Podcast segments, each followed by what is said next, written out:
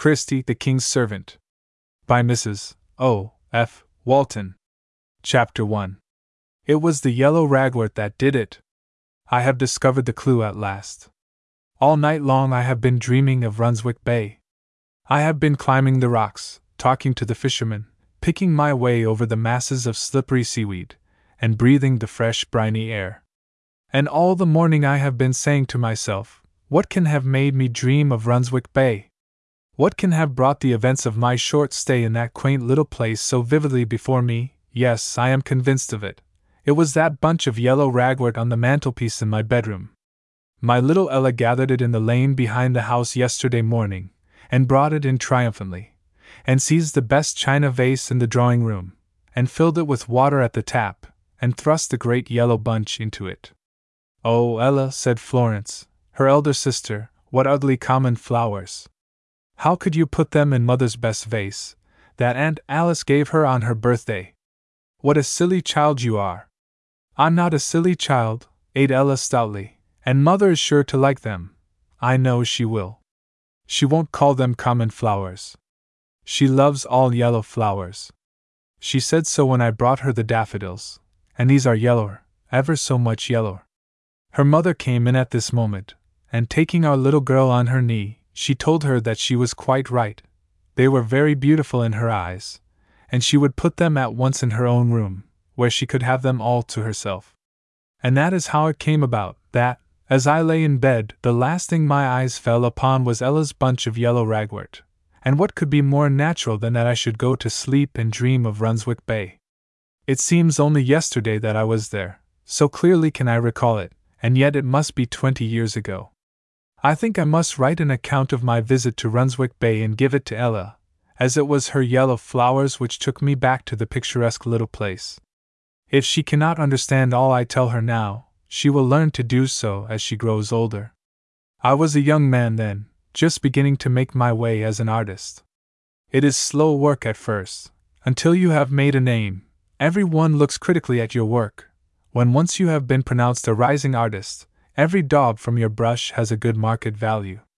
I had had much uphill work, but I loved my profession for its own sake, and I worked on patiently, and, at the time my story begins, several of my pictures had sold for fair prices, and I was not without hope that I might soon find a place in the Academy. It was an unusually hot summer, and London was emptying fast. Every one who could afford it was going either to the moors or to the sea, and I felt very much inclined to follow their example. My father and mother had died when I was quite a child, and the maiden aunt who had brought me up had just passed away, and I had mourned her death very deeply, for she had been both father and mother to me. I felt that I needed change of scene, for I had been up for many nights with her during her last illness, and I had had my rest broken for so long that I found it very difficult to sleep, and in many ways I was far from well. My aunt had left all her little property to me, so that the means to leave London and to take a suitable holiday were not wanting. The question was, where should I go? I was anxious to combine, if possible, pleasure and business, that is to say, I wished to choose some quiet place where I could get bracing air and thorough change of scene, and where I could also find studies for my new picture, which was, at least, so I fondly dreamed, to find a place in the Academy the following spring. It was whilst I was looking for a suitable spot that Tom Bernard, my great friend and confidant, found one for me. Jack, old fellow, he said, thrusting a torn newspaper into my hand, read that, old man? The newspaper was doubled down tightly, and a great red cross of Tom's making showed me the part he wished me to read. Well, what do you think of it? said Tom. It sounds just the thing, I said fresh air and plenty to paint. Shall you go? Yes, tomorrow, I replied, the sooner the better. My bag was soon packed, my easel and painting materials were collected, and the very next morning I was on my way into Yorkshire. It was evening when I reached the end of my long, tiring railway journey, and when, hot and dusty, I alighted at a village which lay about two miles from my destination. I saw no sign of beauty as I walked from the station. The country was slightly undulating in parts, but as a rule nothing met my gaze but a long flat stretch of field after field, covered, as the case might be, with grass or corn. harebells and pink campion grew on the banks, and the meadows were full of ox eye daisies. But I saw nothing besides that was in the least attractive, and certainly nothing of which I could make a picture. A family from York had come by the same train, and I had learned from their conversation that they had engaged lodgings for a month at Runswick Bay. The children, two boys of ten and twelve, and a little fair haired girl a year or two younger, were full of excitement on their arrival. Father, where is the sea? they cried. Oh, we do want to see the sea. Run on, said their father, and you will soon see it. So we ran together, for I felt myself a child again as I watched them, and if ever I lagged behind, one or other of them would turn round and cry, Come on, come on, we shall soon see it. Then, suddenly, we came to the edge of the high cliff, and the sea in all its beauty and loveliness burst upon us. The small bay was shut in by rocks on either side, and on the descent of the steep cliff was built the little fishing village. I think I have never seen a prettier place. The children were already running down the steep, rocky path I cannot call it a road which led down to the sea, and I followed more slowly behind them. It was the most curiously built place. The fishermen's cottages were perched on the rock, wherever a ledge or standing place could be found. Steep, narrow paths, or small flights of rock hewn steps, led from one to another. There was no street in the whole place. There could be none, for there were hardly two houses which stood on the same level. To take a walk through this quaint village was to go up, and down stairs the whole time. At last, after a long, downward scramble, I found myself on the shore, and then I looked back at the cliff and at the irregular little town. I did not wonder that artists were to be found there. I had counted four as I came down the hill, perched on different platforms on the rock, and all hard at work at their easels. Yes, it was certainly a picturesque place, and I was glad that I had come. The coloring was charming. There was red rock in the background, here and there covered with grass, and ablaze with flowers.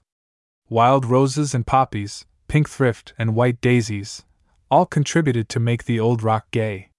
But the yellow ragwort was all over, great patches of it grew even on the margin of the sand, and its bright flowers gave the whole place a golden coloring.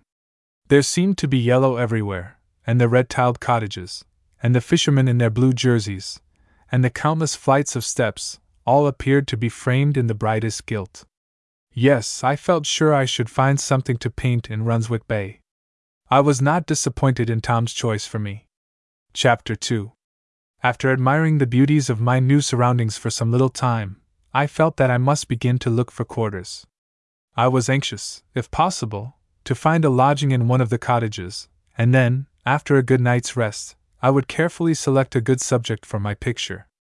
I called at several houses, where I noticed a card in the window announcing apartments to let, but I met the same answer everywhere full, sir, quite full. In one place I was offered a bed in the kitchen, but the whole place smelt so strongly of fried herrings and of fish oil that I felt it would be far more pleasant to sleep on the beach than to attempt to do so in that close and unwholesome atmosphere. After wandering up and down for some time, I passed a house close to the village green, and saw the children with whom I had traveled sitting at tea close to the open window. They, too, were eating herrings, and the smell made me hungry. I began to feel that it was time I had something to eat, and I thought my best plan would be to retrace my steps to the hotel which I had passed on my way, and which stood at the very top of the high cliff. I turned a little lazy when I thought of the climb, for I was tired with my journey, and, as I said before, I was not very strong and to drag my bag and easel up the rugged ascent would require a mighty effort at the best of times. I noticed that wooden benches had been placed here and there on the different platforms of the rock, for the convenience of the fishermen, and I determined to rest for a quarter of an hour on one of them before retracing my steps up the steep hill to the hotel. The fishermen were filling most of the seats, sitting side by side, row after row of them, talking together, and looking down at the beach below. As I gazed up at them, they looked to me like so many blue birds perched on the steep rock. There was one seat in a quiet corner which I noticed was empty. I went to it, and laying my knapsack and other belongings beside me, I sat down to rest. But I was not long to remain alone. A minute afterwards, a young fisherman, dressed like his mates in blue jersey and oilskin cap, planted himself on the other end of the seat which I had selected. Good day, sir, he said. What do you think of our bay? It's a pretty place, very pretty, I said. I like it well enough now, but I dare say I shall like it better still tomorrow. Better still tomorrow, he repeated. Well, it is the better for knowing, in my opinion, sir, and I ought to know if any one should, for I've lived my lifetime here. I turned to look at him as he spoke, and I felt at once that I had come across one of nature's gentlemen. He was a fine specimen of an honest English fisherman, with dark eyes and hair, and with a sunny smile on his weather beaten, sunburnt face. You had only to look at the man to feel sure that you could trust him, and that, like Nathaniel, there was no guile in him. I wonder if you could help me, I said. I want to find a room here if I can, but every place seems so full. Yes, it is full, sir, in August. That's the main time here. Let me see, there's Brown's, they're full, and Robinson's, and Wilson's, and Thompson's, all full up. There's Giles, they have a room, I believe, but they're not over clean. Maybe you're particular, sir. Well, I said I do like things clean. I don't mind how rough they are if they're only clean. Ah, he said, with a twinkle in his eye, you wouldn't care for one pan to do all the work of the house, to boil the dirty clothes, and the fish, and your bit of pudding for dinner, and not overmuch cleaning of it in between. No, I said, laughing, I should not like that, certainly. Might give the pudding a flavor of stockings, and a sauce of fish oil, he answered. Well, you're right, sir, I shouldn't like it myself. Cleanliness is next to godliness, that's my idea. Well, then, that being as it is, I wouldn't go to Giles, not if them is your sentiments with regard to pans, sir. Then I suppose there's nothing for it but to trudge up to the hotel at the top of the hill, I said, with something of a groan. Well, sir, he said, hesitating a little, me and my missus, we have a room as we let sometimes, but it's a poor place, sir, homely like, as you may say. Maybe you wouldn't put up with it. Would you let me see it? I asked. With pleasure, sir. It's rough, but it's clean. We could promise you a clean pan, sir. My missus, she's a good one for cleaning. She's not one of them slatternly, good for nothing lasses. There's heaps of them here, sir, idling away their time. She's a good girl, is my Polly. Why, if that isn't little John A. clambering up the steps to his daddy. He jumped up as he said this, and ran quickly down the steep flight of steps which led down from the height on which the seat was placed, and soon returned with a little lad about two years old in his arms. The child was as fair as his father was dark. He was a pretty boy with light hair and blue eyes, and was tidily dressed in a bright red cap and clean white pinafore. He's ready, Daddy, said the boy, Come home with little John? Maybe you wouldn't object to a cup o' tea, sir, said the father, turning to me. It'll hearten you up a bit after your journey, and there's sure to be herrings. We almost lives on herrings here, sir, and then, if you're so minded, you can look at the room after. You'll excuse me if I make too bold, sir, he added, as he gently patted little John's tiny hand, which rested on his arm. I shall be only too glad to come, I said, for I am very hungry, and if Polly's room is as nice as I think it will be, it will be just the place for me. He walked in front of me, up and down several flights of steps, until, at some little distance lower down the hill, he stopped before a small cottage. Sure enough, there were herrings, frying and spluttering on the fire, and there too was Polly herself, arrayed in a clean white apron, and turning the herrings with a fork. The kitchen was very low, and the rafters seemed resting on my head as I entered, but the window and door were both wide open, and the whole place struck me as being wonderfully sweet and clean. A low wooden settle stood by the fire, one or two plain deal chairs by the wall, and little John's three legged stool was placed close to his father's armchair. A small shelf above the fireplace held the family library. I noticed a Bible, a hymn book, a Pilgrim's Progress, and several other books, all of which had seen their best days and were doubtless in constant use. On the walls were prints in wooden frames and much discolored by the turf smoke of the fire. Upon a carved old oak cupboard, which held the clothes of the family, were arranged various rare shells and stones, curious sea urchins and other treasures of the sea, and in the center, the chief ornament of the house and the pride of Polly's heart, a ship, carved and rigged by Duncan himself, and preserved carefully under a glass shade. Polly gave me a hearty Yorkshire welcome, and we soon gathered about the small round table. Duncan, with little John on his knee, asked a blessing, and Polly poured out the tea, and we all did justice to the meal. The more I saw of these honest people, the more I liked them and felt inclined to trust them. When tea was over, Polly took me to see the guest chamber in which her husband had offered me a bed.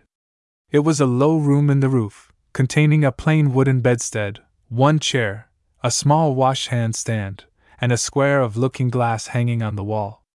There was no other furniture, and indeed, there was room for no other, and the room was unadorned except by three or four funeral cards in dismal black frames, which were hanging at different heights on the wall opposite the bed. But the square casement window was thrown wide open, and the pure sea air filled the little room, and the coarse white coverings of the bed were spotless, and indeed, the whole place looked and felt both fresh and clean. You'll pardon me, sir, said Duncan, for asking you to look at such a poor place. But I like it, Duncan, I answered, and I like you, and I like your wife, and if you will have me as a lodger, I am willing and glad to stay. The terms were soon agreed upon to the satisfaction of both parties, and then all things being settled, Polly went to put little John to bed whilst I went with Duncan to see his boat. It was an old boat, and it had been his father's before him, and it had weathered many a storm, but it was the dream of Duncan's life to buy a new one, and he and Polly had nearly saved up money enough for it. That's why me and the missus is glad to get a lodger now and again, he said. It all goes to the boat, every penny of it. We mean to call her the Little John. He's going in her the very first voyage she takes. He is indeed, sir, for he'll be her captain one day, please God, Little John will. It was a calm, beautiful evening. The sea was like a sheet of glass. Hardly a ripple was breaking on the shore. The sun was setting behind the cliff, and the fishing village would soon be in darkness. The fishermen were leaving their cottages and were making for the shore. Already some of the boats were launched, and the men were throwing in their nets and fishing tackle, and were pulling out to sea. I enjoyed watching my new friend making his preparations. His three mates brought out the nets, and he gave his orders with a tone of command. He was the owner and the captain of the Marianne, and the rest were accustomed to do his bidding. When all were on board, Duncan himself jumped in and gave the word to push from shore. He nodded to me and bid me good night, and when he was a little way from shore, I saw him stand up in the boat and wave his oilskin cap to someone above me on the cliff. I looked up and saw Polly standing on the rock overhanging the shore with little John in his white nightgown in her arms. He was waving his red cap to his father, and continued to do so till the boat was out of sight. Chapter 3 I slept well in my strange little bedroom, although I was awakened early by the sunlight streaming in at the window. I jumped up and looked out. The sun was rising over the sea, and a flood of golden light was streaming across it. I dressed quickly and went out. Very few people were about, for the fishermen had not yet returned from their night's fishing. The cliff looked even more beautiful than the night before, for every bit of coloring stood out clear and distinct in the sunshine. I shall get my best effects in the morning, I said to myself, and I had better choose my subject at once, so that after breakfast I may be able to begin without delay. How many steps I went up, and how many I went down, before I came to a decision, it would be impossible to tell, but at last I found a place which seemed to me to be the very gem of the whole village. An old disused boat stood in the foreground, and over this a large fishing net, covered with floats, was spread to dry.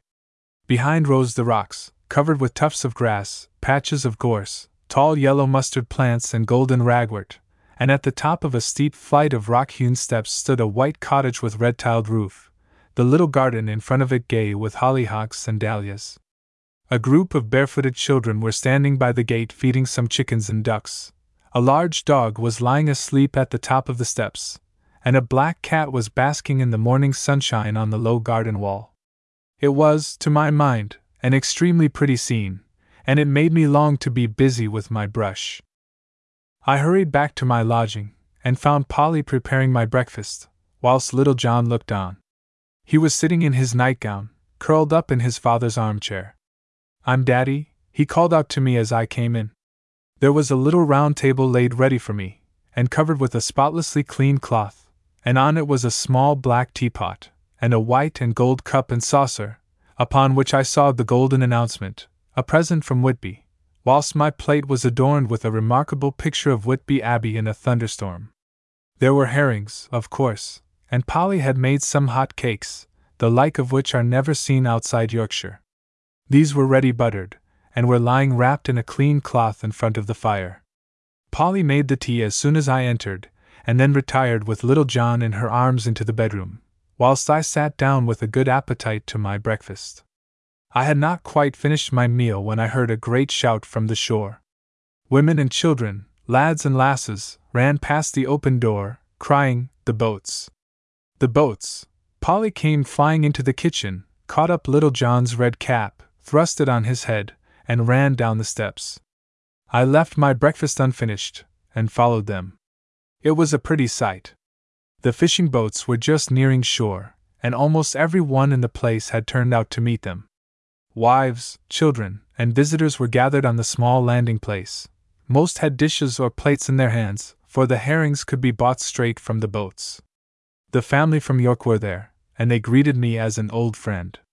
When the little village had been abundantly supplied with fish, the rest of the herrings were packed up and sent off by train to be sold elsewhere.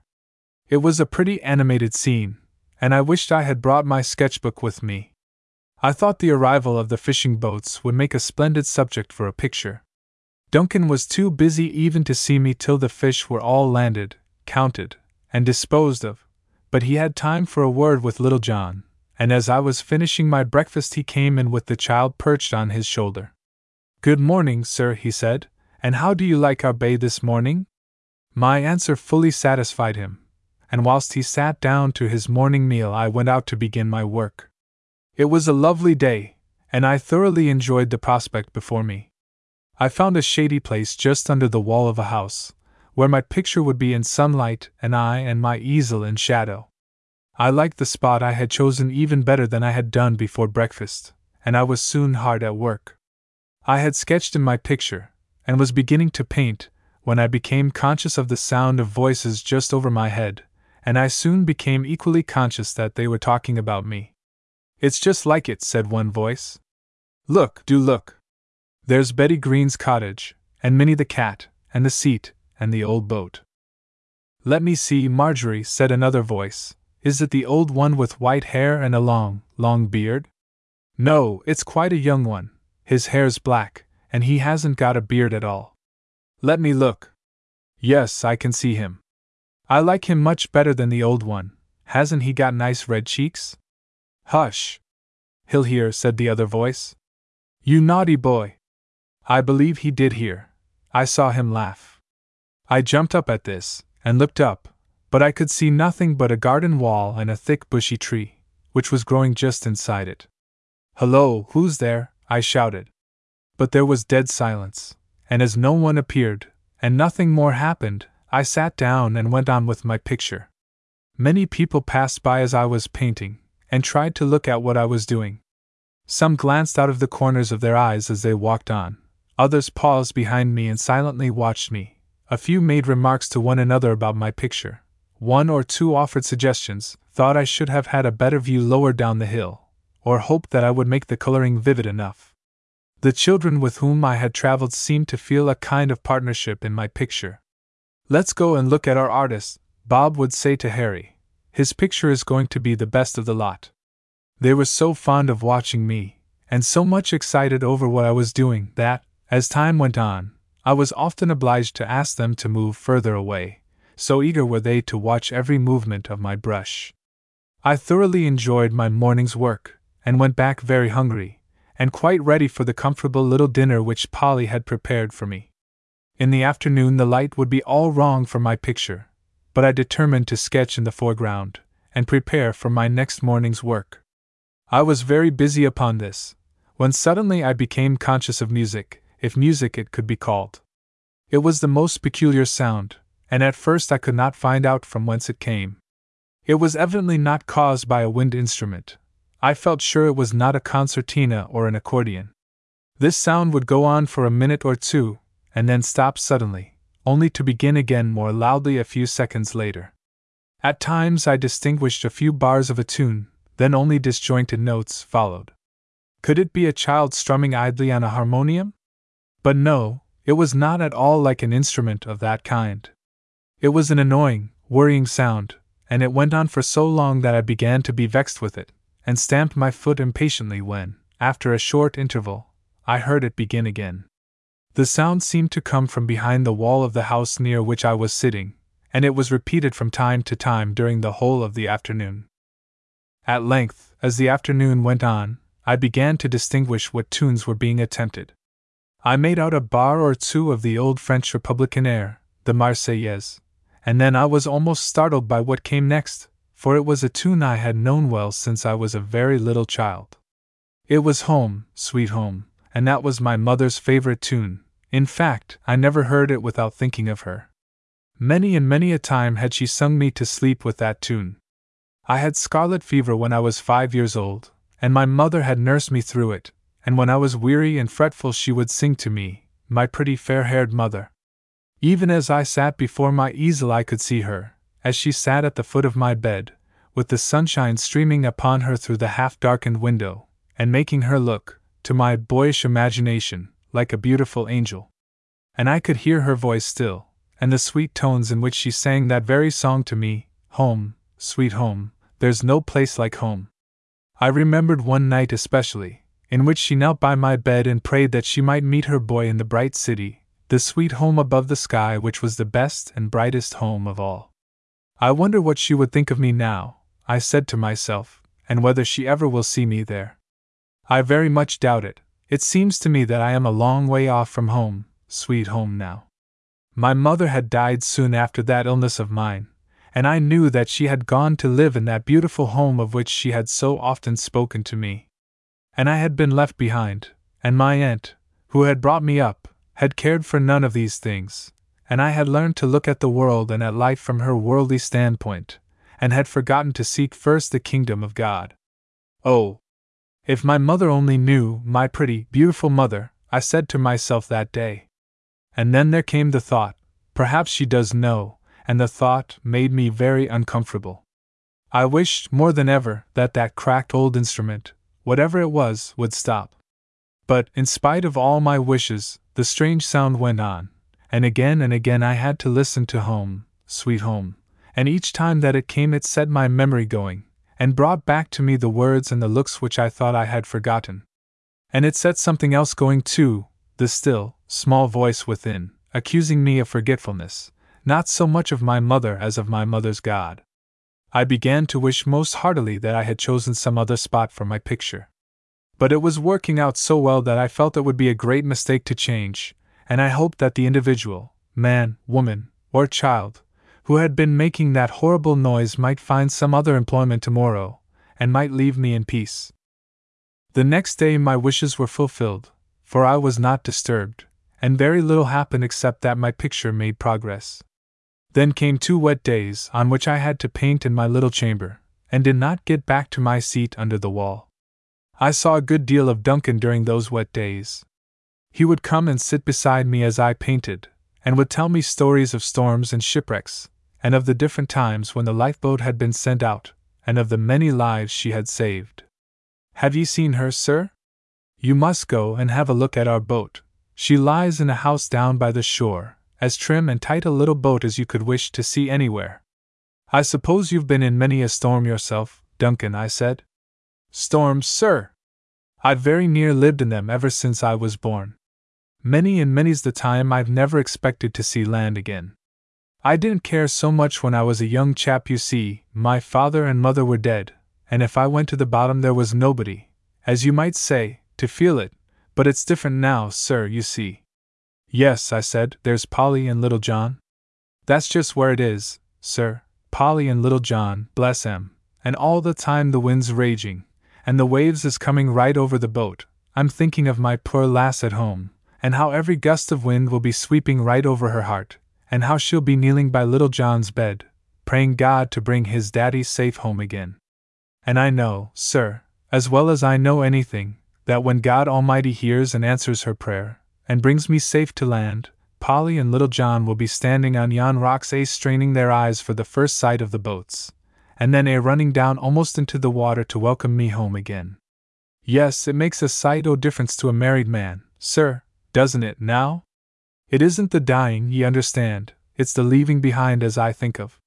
I'm not afraid to die, he added humbly and reverently, as he took off his oilskin cap. I know whom I have believed. You're a plucky fellow, Duncan, I said, to talk of not being afraid to die. I've just been at a deathbed, and. And you felt you wouldn't like to be there yourself, Duncan went on, as I stopped. Well, maybe not, it comes natural to us, sir. We're born with that feeling, I often think, and we can no more help it than we can help any other thing we're born with. But what I mean to say is, I'm not afraid of what comes after death. It may be a dark tunnel, sir, but there's light at the far end. Chapter 4 On Saturday of that week the sun shone brightly, and I was up betimes, had an early breakfast, and set to work at my picture as soon as possible. I had not been painting long before I again heard voices above me, the same childish voices that I had heard before. You give it to him, said one voice. No, Marjorie, I daren't, you take it. You ought not to be afraid, because you're a boy, said the first speaker. Father says boys ought always to be brave. But you're big, Marjorie, and big people ought to be braver than little people. There was a long, whispered conversation after this, and I could not distinguish the words which were spoken.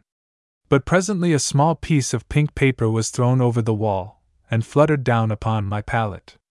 I caught it up quickly, to prevent it from sticking to the paints, and I saw there was something printed on it. It ran thus There will be a short service on the shore on Sunday morning at eleven o'clock, when you are earnestly requested to be present. Thank you, I said aloud. Who sent me this? There was no answer at first, then a little voice just above me said, Both of us, sir. Come down and talk to me, I said. I can't talk to children whom I can't see. Come out here and look at my picture. They came out presently hand in hand, a little girl of five in a blue tam o' shanter cap, a pale pink frock, and a white pinafore, and a boy of three, the merriest, most sturdy little fellow I thought I had ever seen. His face was as round and rosy as an apple, his eyes were dark blue, and had the happiest and most roguish expression that it would be possible for eyes to have. When the child laughed, and whenever was he not laughing, every part of his face laughed together. His eyes began it, his lips followed suit, even his nose was pressed into the service. If a sunbeam could be caught and dressed up like a little boy, I think it would look something like that child. Now I said that's right. I like to see children's faces when I talk to them. Tell me your names to begin with. I'm Marjorie, sir, said the little girl, and he's Jack. Jack, I said, that's my name, and a nice name too, isn't it, little Jack? Come and look at my picture, little Jack, and see if you think Big Jack knows how to paint. By degrees they grew more at their ease, and chatted freely with me. Marjorie told me that her father had sent the paper. Father was going to preach on Sunday. He preached every Sunday, and numbers of people came, and Jack was in the choir. What a dear little chorister, to be sure, a chubby little cherub if ever there was one. Shall you come, Big Jack? he said, patting my hand with his strong, sturdy little fist. I don't know, I said. If it's a fine day, perhaps I shall want to get on with my picture. On Sunday? said the child in a shocked voice. It's on Sunday father preaches, and you couldn't paint on Sunday, could you? Well, I'll see, I said. Perhaps I'll come and hear you sing, little Jack. Thank you, Big Jack, he said, with a merry twinkle in his pretty blue eyes. What is this preaching on the shore, Duncan? I asked. Oh, it's our late preacher, he said, He's a good man, and has done a sight of good in this place. You see, it's too far for folks here to go to church, and so he lives amongst us, and has meetings in the hall yonder in winter, and in summer, why, we have them on the shore, and the visitors comes mostly. There's a few won't come, but we get the best of them, and we have some fine singing, real nice it is. I'm in the choir myself, sir, he said. You wouldn't think it, but I am. I've got a good strong voice, too, it must be a choir worth seeing, I thought, if it contained two such strange contrasts the big burly fisherman and the tiny child who had invited me to be present. I had not quite made up my mind to go. I had not been to a service for many months, I might almost say years. I had slipped out of it lately, and I thought I should feel myself a fish out of water. However, when the next day came, every one seemed to take it as a matter of course that I should be going. Polly was up early, and had dressed little John in his best. You'll see him at church, sir, she said, as she laid my breakfast. He always likes to go to church, and he's as good as gold, bless him.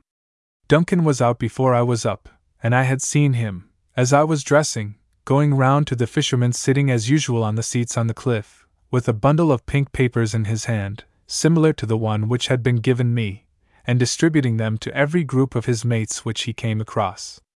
Yes, I felt that I was expected to go, and it would be hard work to keep away.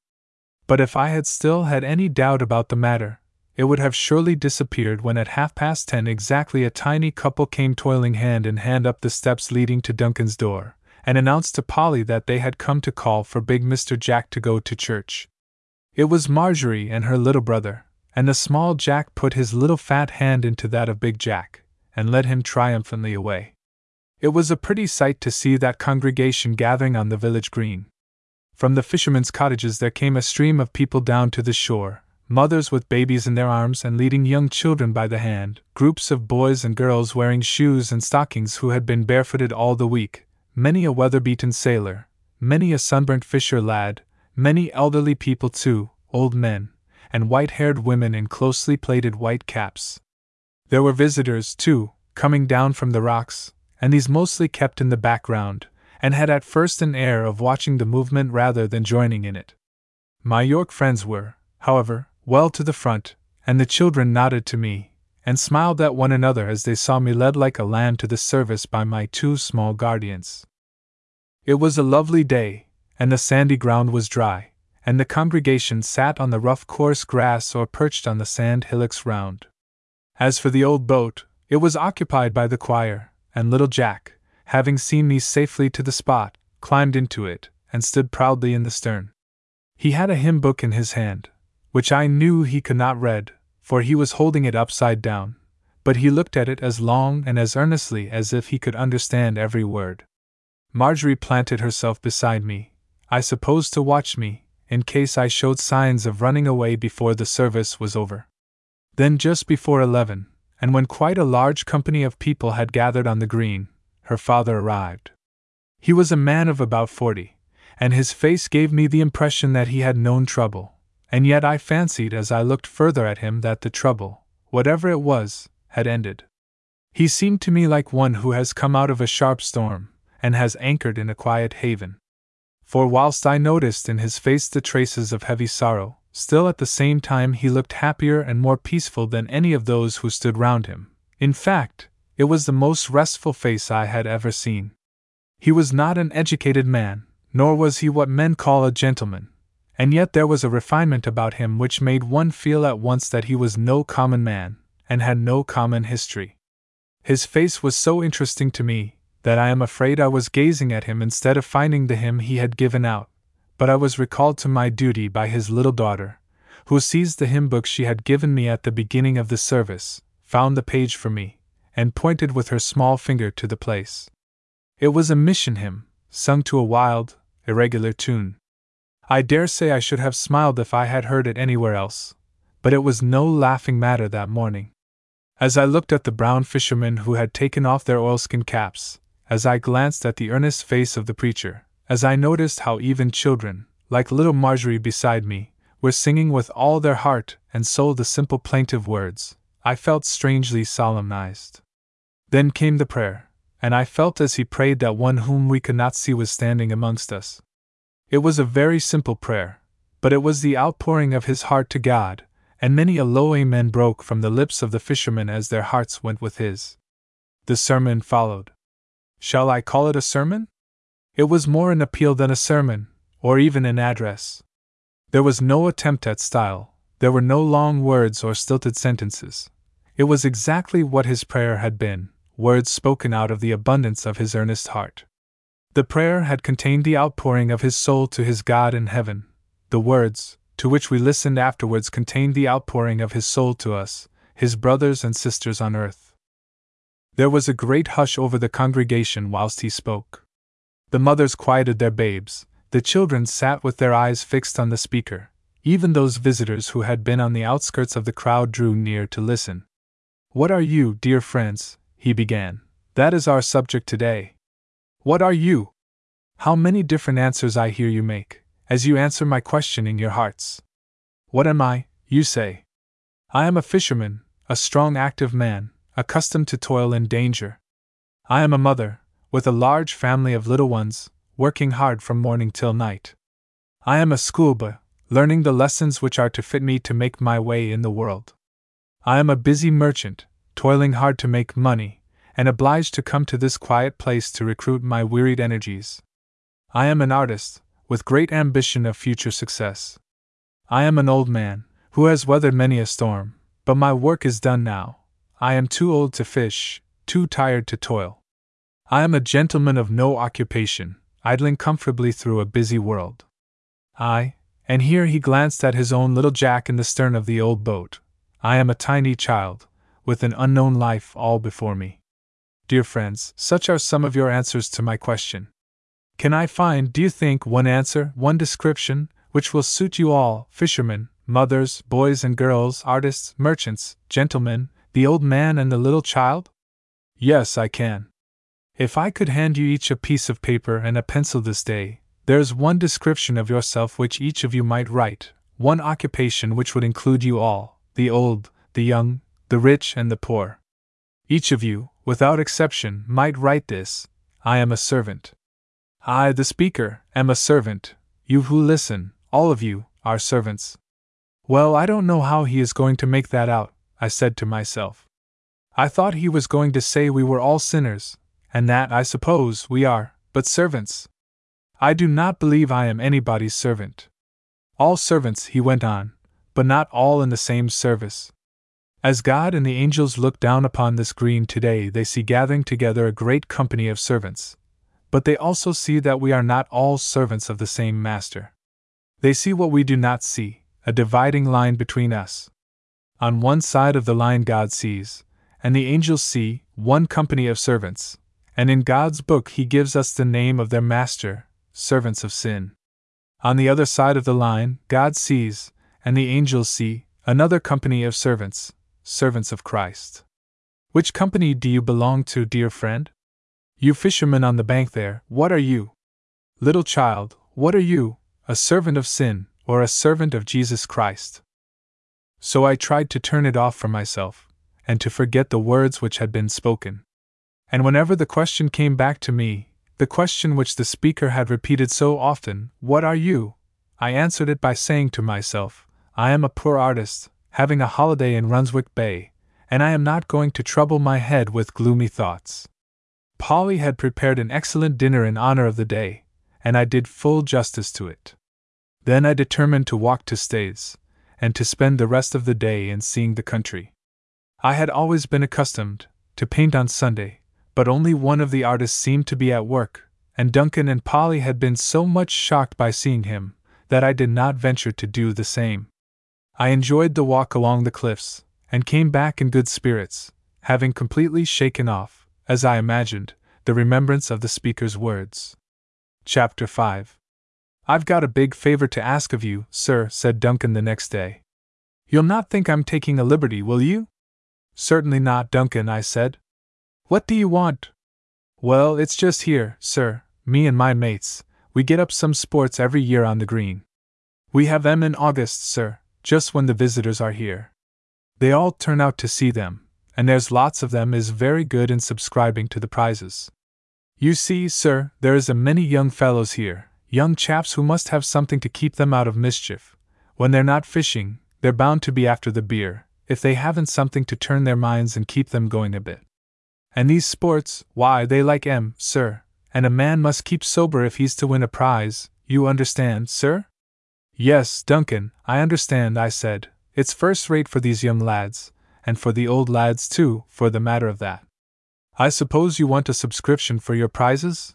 I added, as I handed him half a sovereign.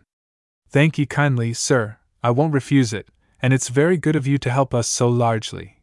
But that isn't what I came to ask of you. I hardly like to bother you, sir, he said doubtfully. Never mind the bother, Duncan. Let's hear what you want. Well, it's just here, sir. Could you, do you think, make for us some sort of a program to hang up by the post office there, for visitors to see? You draw them pictures so quick, sir, and. I see, Duncan, you want the program to be illustrated. I'm your man, I'll do it at once. I was really only too glad to oblige the dear, honest fellow. He was wonderfully pleased at my ready consent, and went off at once to procure a board upon which my program might be fastened. We soon made out together a list of attractions, and I had great pleasure in beautifying and illustrating the catalogue of sports. I headed it thus. Then, from the R of Runswick, I hung a long fishing net, covered with floats, and falling down over a fish basket, and some lobster pots, whilst on the ground were lying a number of fish which had been emptied out of the basket. Next followed a list of patrons, such as the Honourable O'Mackerel, Lord Crabby Lobster, Sir C shrimp, etc., etc. Then came a list of the various sports, each profusely illustrated the tug of war, the jockey race, the women's egg and spoon race, the sack race, the greasy pole, the long jump, etc., and lastly, an announcement of a grand concert to be held in the evening, as a conclusion of the festivities of the day. Duncan was more than satisfied, he was delighted, and his gratitude knew no bounds.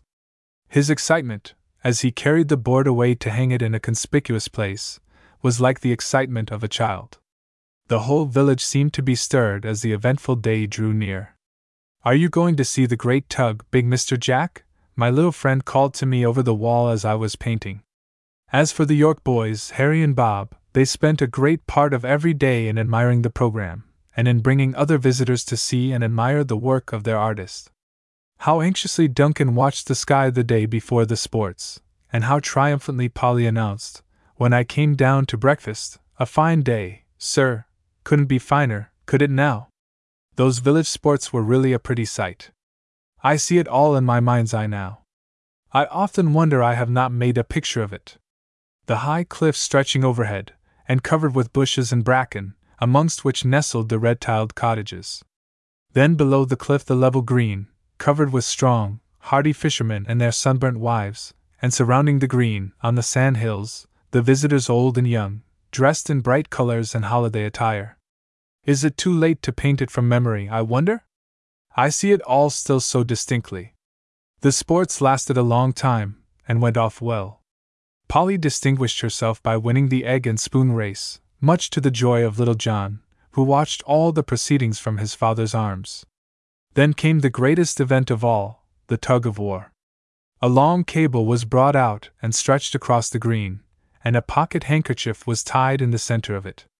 Two stakes were then driven into the ground, and between these a line was chalked on the grass. The handkerchief was then placed exactly over the line. After this, all the fishermen who entered the list were divided into two parties. Then each side laid hold of one end of the rope, and at a given signal they began to pull. It was a trial of strength. Whichever side could draw the handkerchief past the two stakes and over the line, that side would win. How tremendously those men pulled! What force they put into it! Yet for a long time the rope did not move a single inch. All the strength of those powerful fishermen was put out. They were lying on the ground, that their pull might be all the stronger. Every sinew, every nerve, every muscle seemed to be on the strain. But so evenly were the two sides matched that the rope was motionless, and it seemed impossible to tell which party would win. Little John was eagerly watching his father. Pull, Daddy, pull, I heard him cry, and I think I was nearly as pleased as he and Polly were when Duncan and the mates on his side suddenly made one mighty effort, and the handkerchief was drawn across the line. There was tremendous cheering after this. Polly clapped her hands with delight, and little Jack and big Jack nearly shouted themselves hoarse. It was an interesting sight, and I had reason to remember it afterwards, as you will see. The evening concert went off as well as the sports had done, and Duncan came in at night rather tired, but well satisfied with the day's proceedings. I enjoyed all the sights at Runswick Bay, but I think I was particularly charmed with what happened on the day after the sports. All the village was early astir, and as I was dressing, it seemed to me that every fisherman in the place was hurrying down to the beach. It was not long before I followed them to see what they were doing. I found that they were about to draw the crab boats up from the shore, to a place where they would be safe from the winter storms. It was hard work, but every one was there to give a hand. A long string of men and lads laid hold of the strong cable fastened to the boat. Even the wives and elder children caught hold of it. I myself went to their help, and several of the visitors followed my example. Then, when we were all in position, there came a pause, for Duncan, who was directing the proceedings, charged us not to pull till the signal was given. Then there rose a peculiar cry or yodel, all the fishermen uttering it together, and as soon as it ceased, we gave our united, mighty pull. Then we paused to take breath, until once more there came a yodel followed by another pull, and as this was repeated again and again, it was grand to see the heavy boat making steady and regular progress. Across the heavy sand she came, up the low bank, over the rough grass, slowly, steadily, surely, she moved onward, until at length she was placed in safety, far out of reach of the highest tide and the strongest sea. Thus, one after another, the boats were drawn up, and we were fairly tired before our work was done.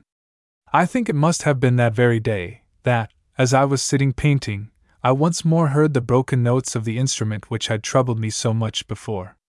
It was that tune again, my mother's tune, and somehow, I do not know how it was, with the sound of my mother's tune there came back to my mind the remembrance of the Sunday service.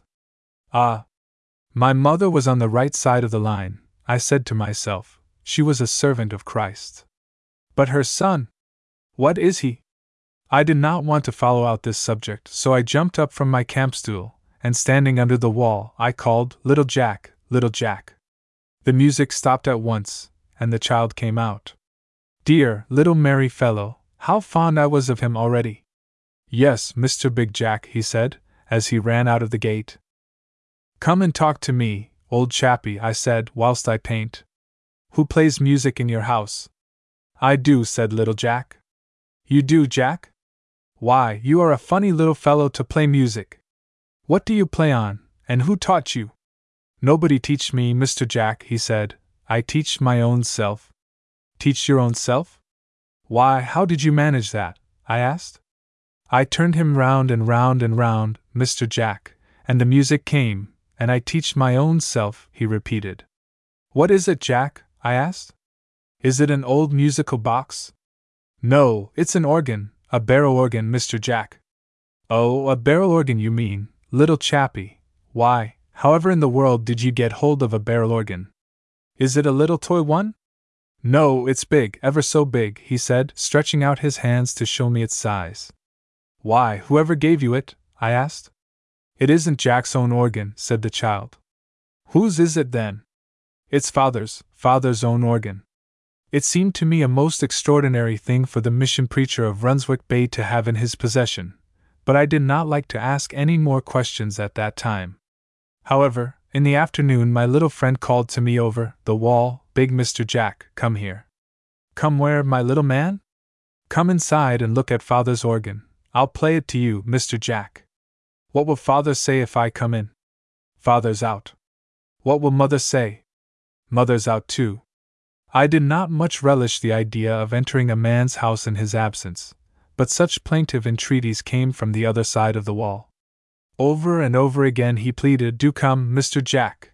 Do come quick, Mr. Jack! That at last, to please the child, I left my work for a few minutes and went up the steps which led to the gate of their garden.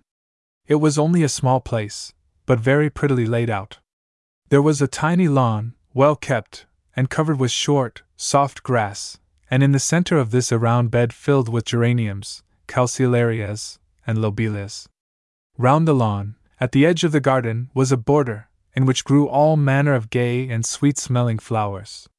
There were asters and mignonette, sweet peas and convolvulus, heliotrope and fuchsias. Then in front of me was the pretty cottage, with two gables and a red tiled roof, the walls of which were covered from top to bottom with creeping plants. Ivy and jessamine, climbing roses, Virginia creeper, and canariensis, all helped to make the little place beautiful. What a pretty home you have, little Jack, I said. He kept tight hold of my hand, lest I should escape from him, and led me on, into a tiny entrance hall, past one or two doors, down a dark passage, and into a room at the back.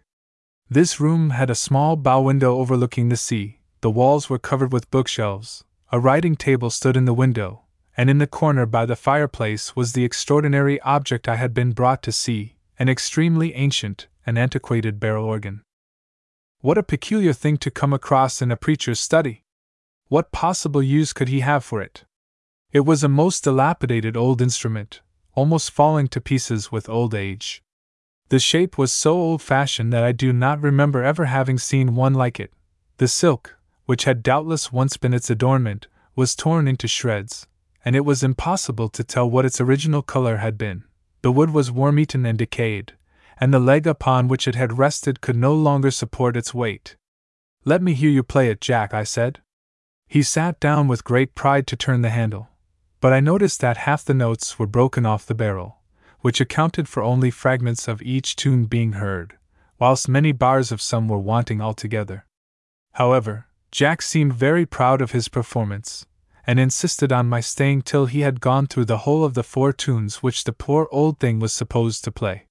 He announced their names, one by one, as each began. This is My Poor Marianne. Mr. Jack, very sad. Then, when that was finished, this is the Old Hundred, very old. After this, there was a long turning of the handle without any sound being heard, for the first part of the next tune was gone entirely. I can't say the name of this one, Mr. Jack, he explained. Marjorie calls it something like. Ma says. Oh. The. Marseillaise? I said, laughing. All right, little man, I know that. Then comes father's tune. Father does like it so. Listen. Home, sweet home, there's no place like home, there's no place like home. Do you like it, Mr. Jack? Yes, I do like it, Jack, I said. I knew it when I was a little chap like you. As he played, once more it brought before me my mother's voice and my mother's words. I had not thought of my mother for years so much as I had done at Runswick Bay. Even the old organ brought her back to me, for she was always kind to organ grinders. There was an Italian who used to come round with a barrel organ when I was a little boy. I can see him now. I used to watch for him from my nursery window, and as soon as he came in sight, I flew down to my mother for a penny, and then went into the garden and stood beside him whilst he played. My mother gave me a musical box on my birthday. It was in the shape of a barrel organ, and had a strap which I could hang round my neck. I used to take this box with me, and standing beside the Italian, I imitated his every movement, holding my little organ just as he held his big one, and playing beside him as long as he remained. So delightful did this man's occupation seem to me, that I can remember quite well when my father asked me one day what I would like to be when I was a man. I answered without a moment's hesitation, An organ grinder, of course, father. Those old boyish days, how long ago they seemed! What was the use of recalling them? It would not bring back the mother I had lost, or the father who had cared for me, and it only made me depressed to think of them. What good, I asked myself, would my holiday do me if I spent it in brooding over bygone sorrow? I must forget all this kind of thing, and cheer up, and get back my spirits again. Now, little Jack, I said Big Jack must go back to his picture. Come and climb into the old boat, and I'll see how you would do in the foreground of it. He looked such a merry little rogue, perched amongst the nets and fishing tackle, that I felt I should improve my picture by introducing him into it, and therefore from that day he came for a certain time every morning to be painted. He was such a good little fellow, he never moved a limb after I told him I was ready, and never spoke unless I spoke to him. A more lovable child I never saw, nor a more obedient one. With all his fun, and in spite of his flow of spirits, he was checked in a moment by a single word. No one could be dull in his company, and as the week passed on, I began to regain my usual cheerfulness, and to lose the uncomfortable impression left on my mind by the sermon on the shore and the questions the preacher had asked us. Chapter 6 I had quite made up my mind not to attend the service on the following Sunday, and when a pink paper floated down on my easel on the Saturday morning, I caught it and thrust it into my pocket, without even looking to see what the subject was to be. Have you got it, Mr. Jack? said the child's voice above me. All right, little man, I answered. It's all safe and sound. I made my plans for Sunday with great care. I asked for an early breakfast, so that I might walk over to Kettleness, a place about two miles off along the coast, and which could only be reached at low tide, and when I was once there, on the other side of the bay, I determined to be in no hurry to return, but to arrive at Runswick too late for the service on the sands. If Duncan and Polly missed me, they would simply conclude that I had found the walk longer than I had expected. But as I was just ready to set out for Kettleness, a tremendous shower came on. You'll never set off in this weather, sir? said Duncan anxiously. Oh, no, of course not, I answered lightly. I fancied that he looked more concerned than the occasion warranted, and I feared that he suspected the real reason for my early walk. There was now nothing to be done but to wait till the shower was over, and by that time I found it would be impossible for me to go to Kettleness without seeming deliberately to avoid the service. The sun came out, and the sky was quite blue before eleven o'clock, and the fishermen spread tarpaulins on the sand for the congregation to sit on, and I found myself, I must say very much against my will, being led to the place by little Jack. Well, there's no need for me to listen, I said to myself. I will plan out a new picture, and no one will know where my thoughts are. But in spite of my resolution to the contrary, from the moment that Jack's father began to speak, my attention was riveted, and I could not choose but listen. The tug of war is our subject today, dear friends, he began, and a very suitable subject, I think, after what we have witnessed on this green during the past week. We have seen, have we not, a long pull, a strong pull, and a pull all together, as yon heavy crab boat was dragged up from the beach? How well she came, what progress she made! With each yaddle we brought her farther from the sea. We all of us gave a helping hand fishermen, wives, visitors, friends, all laid hold, and all pulled, and the work, hard as it seemed, was soon accomplished. Why? Because we were all united. It was a long pull, a strong pull, and a pull all together. And now let me bring back to your memory another event during this past week. The place is the same, our village green, the same rope is used, and those who pull are the very same men, strong, brawny, powerful fishermen. Yes, you pulled your very hardest, if possible, you put forth more strength than when the crab boat was drawn up, and yet, strange to say, there was no result, the rope did not move an inch. What were you pulling? What was the mighty weight that you had to move? What was it that, for such a long time, baffled the strength of the strongest among you? The weight you could not move was not a heavy boat, but a light handkerchief. Why was there this difference? Why was the handkerchief harder to move than the boat? The answer to that question was to be found at the other end of the green. There were other pullers at the rope that day, pulling with all their might in an exactly opposite direction. It was not a united pull, and therefore for a long time there was no result, and we watched on, until at length one side was proved the strongest, and the handkerchief was drawn by them triumphantly across the line. Today, dear friends, I speak to you of yet another tug of war. The place is the same, Runswick Bay and our village green, but the weight to be drawn is not a boat, not a handkerchief. The weight is a human soul. It is your soul, my friend, your immortal soul. You are the one who is being drawn. And who are the pullers? Oh, how many they are! I myself have my hands on the rope. God only knows how hard I am pulling, striving with all my might, if possible, to draw you, my friend, to Christ. But there are other hands on the rope besides mine. Your conscience pulls, your good old mother pulls, your little child pulls, your Christian mate pulls. Each sermon you hear, each Bible class you attend, each hymn you sing, each prayer uttered in your presence, each striving of the Spirit, each God given yearning after better things, each storm you come through, each danger you escape, each sickness in your family, each death in your home, each deliverance granted you, gives you a pull Godward, Christward, heavenward. Yet, oh, my dear friend, you know, as clearly as you know that you are sitting there, that, so far, Christ's pullers are drawing in vain. You have never yet, you know it, crossed the line which divides the saved from the unsaved. Why is this? Why, oh, why are you so hard to move? Oh, my friend, do you ask why? Surely you know the reason. Is it not because there are other hands on the rope, other pullers drawing in an exactly opposite direction? For Satan has many an agent, many a servant, and he sends forth a great army of soul pullers. Each worldly friend, each desire of your evil nature, each temptation to sin, each longing after wealth, each sinful suggestion, gives you a pull, and a pull the wrong way, away from safety, away from Christ, away from God, away from heaven, away from home. And towards what? Oh, dear friend, towards what? What are the depths, the fearful depths towards which you are being drawn? He said a good deal more, but I did not hear it. That question seemed burnt in with a red hot iron into my soul. What are the depths, the fearful depths into which you are being drawn? I could not shake it off. I wished I could get away from the green, but Jack had brought me close to the boat where the choir stood, and there was no escape. I should have to sit it out, it would soon be over, I said to myself. The service ended with a hymn. Another of their queer, wild, irregular tunes, I thought. I was not going to sing it.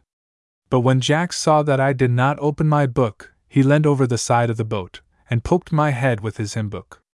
Sing, big Mr. Jack, sing, he said aloud, and then, for very shame, I had to find my place and begin. I can still remember the first verse of that hymn, and I think I can recall the tune to which they sang it. I was heartily glad when the service was over, and I went on the shore at once, to try to walk the sermon away. But I was not so successful as I had been the Sunday before. That question followed me, the very waves seemed to be repeating it. What are the depths, the fearful depths, to which you are being drawn? I had not looked at it in that light before. I had been quite willing to own that I was not religious, that I was leading a gay, easy-going kind of life, that my Sundays were spent in bed, or in novel reading, or in rowing, or in some other amusement. I was well aware that I looked at these things very differently from what my mother had done, and I had even wondered sometimes whether, if she had been spared to me, I should have been a better fellow than I knew myself to be.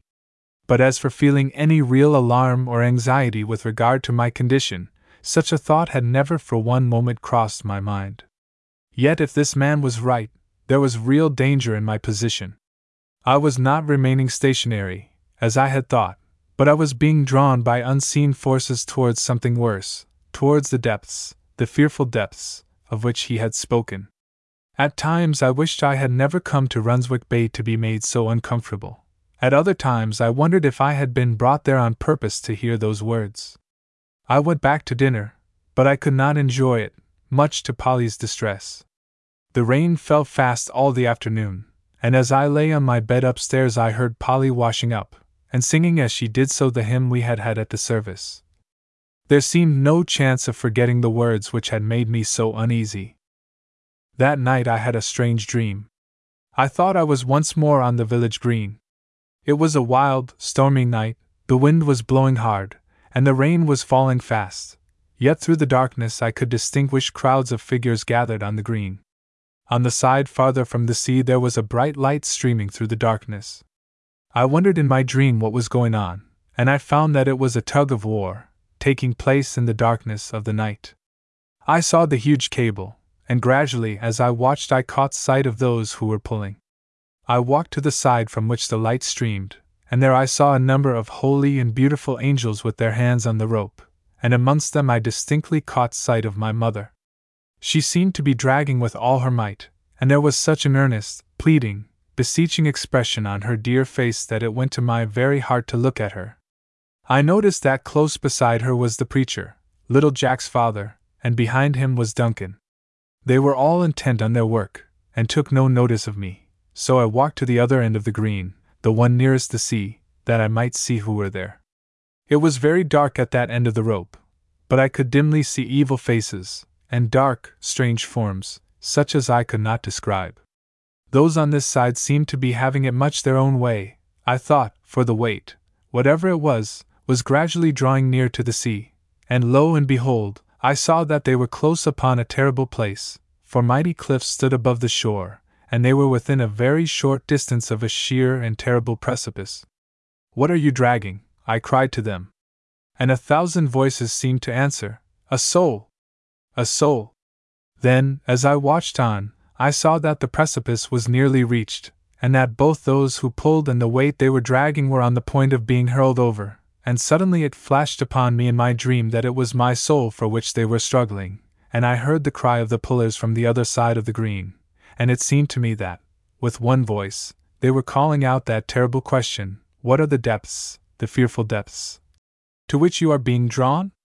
And through the streaming light I saw my mother's face, and a look of anguish crossed it, as suddenly the rope broke, and those who were drawing it on the opposite side went over with a crash, dragging my soul over with them.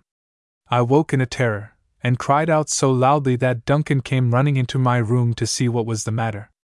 Nothing, Duncan, I said, I was only dreaming. I thought I had gone over a precipice. No, thank God, you're all safe, sir, he said. Shall I open your window a bit? Maybe the room's close, is it?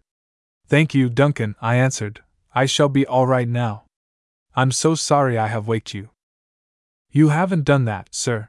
Me and Polly have been up all night with the little lad.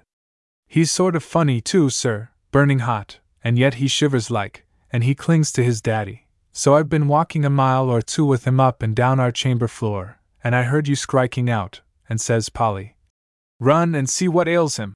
So you haven't disturbed me, sir, not one little bit you haven't. He left me then, and I tried to sleep, but sleep seemed far from me. I could hear Duncan's footsteps pacing up and down in the next room. I could hear little John's fretful cry. I could hear the rain beating against the casement. I could hear the soughing and whistling of the wind. I could hear Polly's old eight day clock striking the hours and the half hours of that long, dismal night. But through it all, and above it all, I could hear the preacher's question What are the depths, the fearful depths, to which you are being drawn? I found it impossible to close my eyes again, so I drew up the blind, and, as morning began to dawn, I watched the pitiless rain and longed for day. The footsteps in the next room ceased as the light came on, and I concluded that the weary child was at last asleep. I wished that I was asleep too. I thought how often my mother, when I was a child, must have walked up and down through long weary nights with me. I wondered whether, as she did so, she spent the slow, tedious hours in praying for her boy, and then I wondered how she would have felt, and how she would have borne it, had she known that the child in her arms would grow up to manhood, living for this world and not for the Christ she loved. I wondered if she did know this now, in the far off land where she dwelt with God. I think I must have dozed a little after this, for I was suddenly roused by Polly's cheery voice, cheery in spite of her bad night. Have a cup of tea, sir, it'll do you good. You've not slept over well, Duncan says. I'll put it down by your door. I jumped out of bed and brought it in, feeling very grateful to Polly, and I drank it before I dressed. That's just like a Yorkshire woman, I thought. My mother came from Yorkshire. I think it must have been nightmare I had last night, Polly, I said as I finished my breakfast, and began to put all in order for my morning's work. Chapter 7 I was at my painting early the next morning, for the sun was shining brightly, and the air was wonderfully clear. My portrait of little Jack sitting in the boat promised to be a great success. As I was hard at work upon it that day, I heard a voice behind me. I never thought my little lad would figure in the Royal Academy, said the voice. It was the voice of Jack's father, the voice which had moved me so deeply, the voice which had made me tremble, only the day before. Even as he spoke, I felt inclined to run away, lest he should ask me again that terrible question which had been ringing in my ears ever since.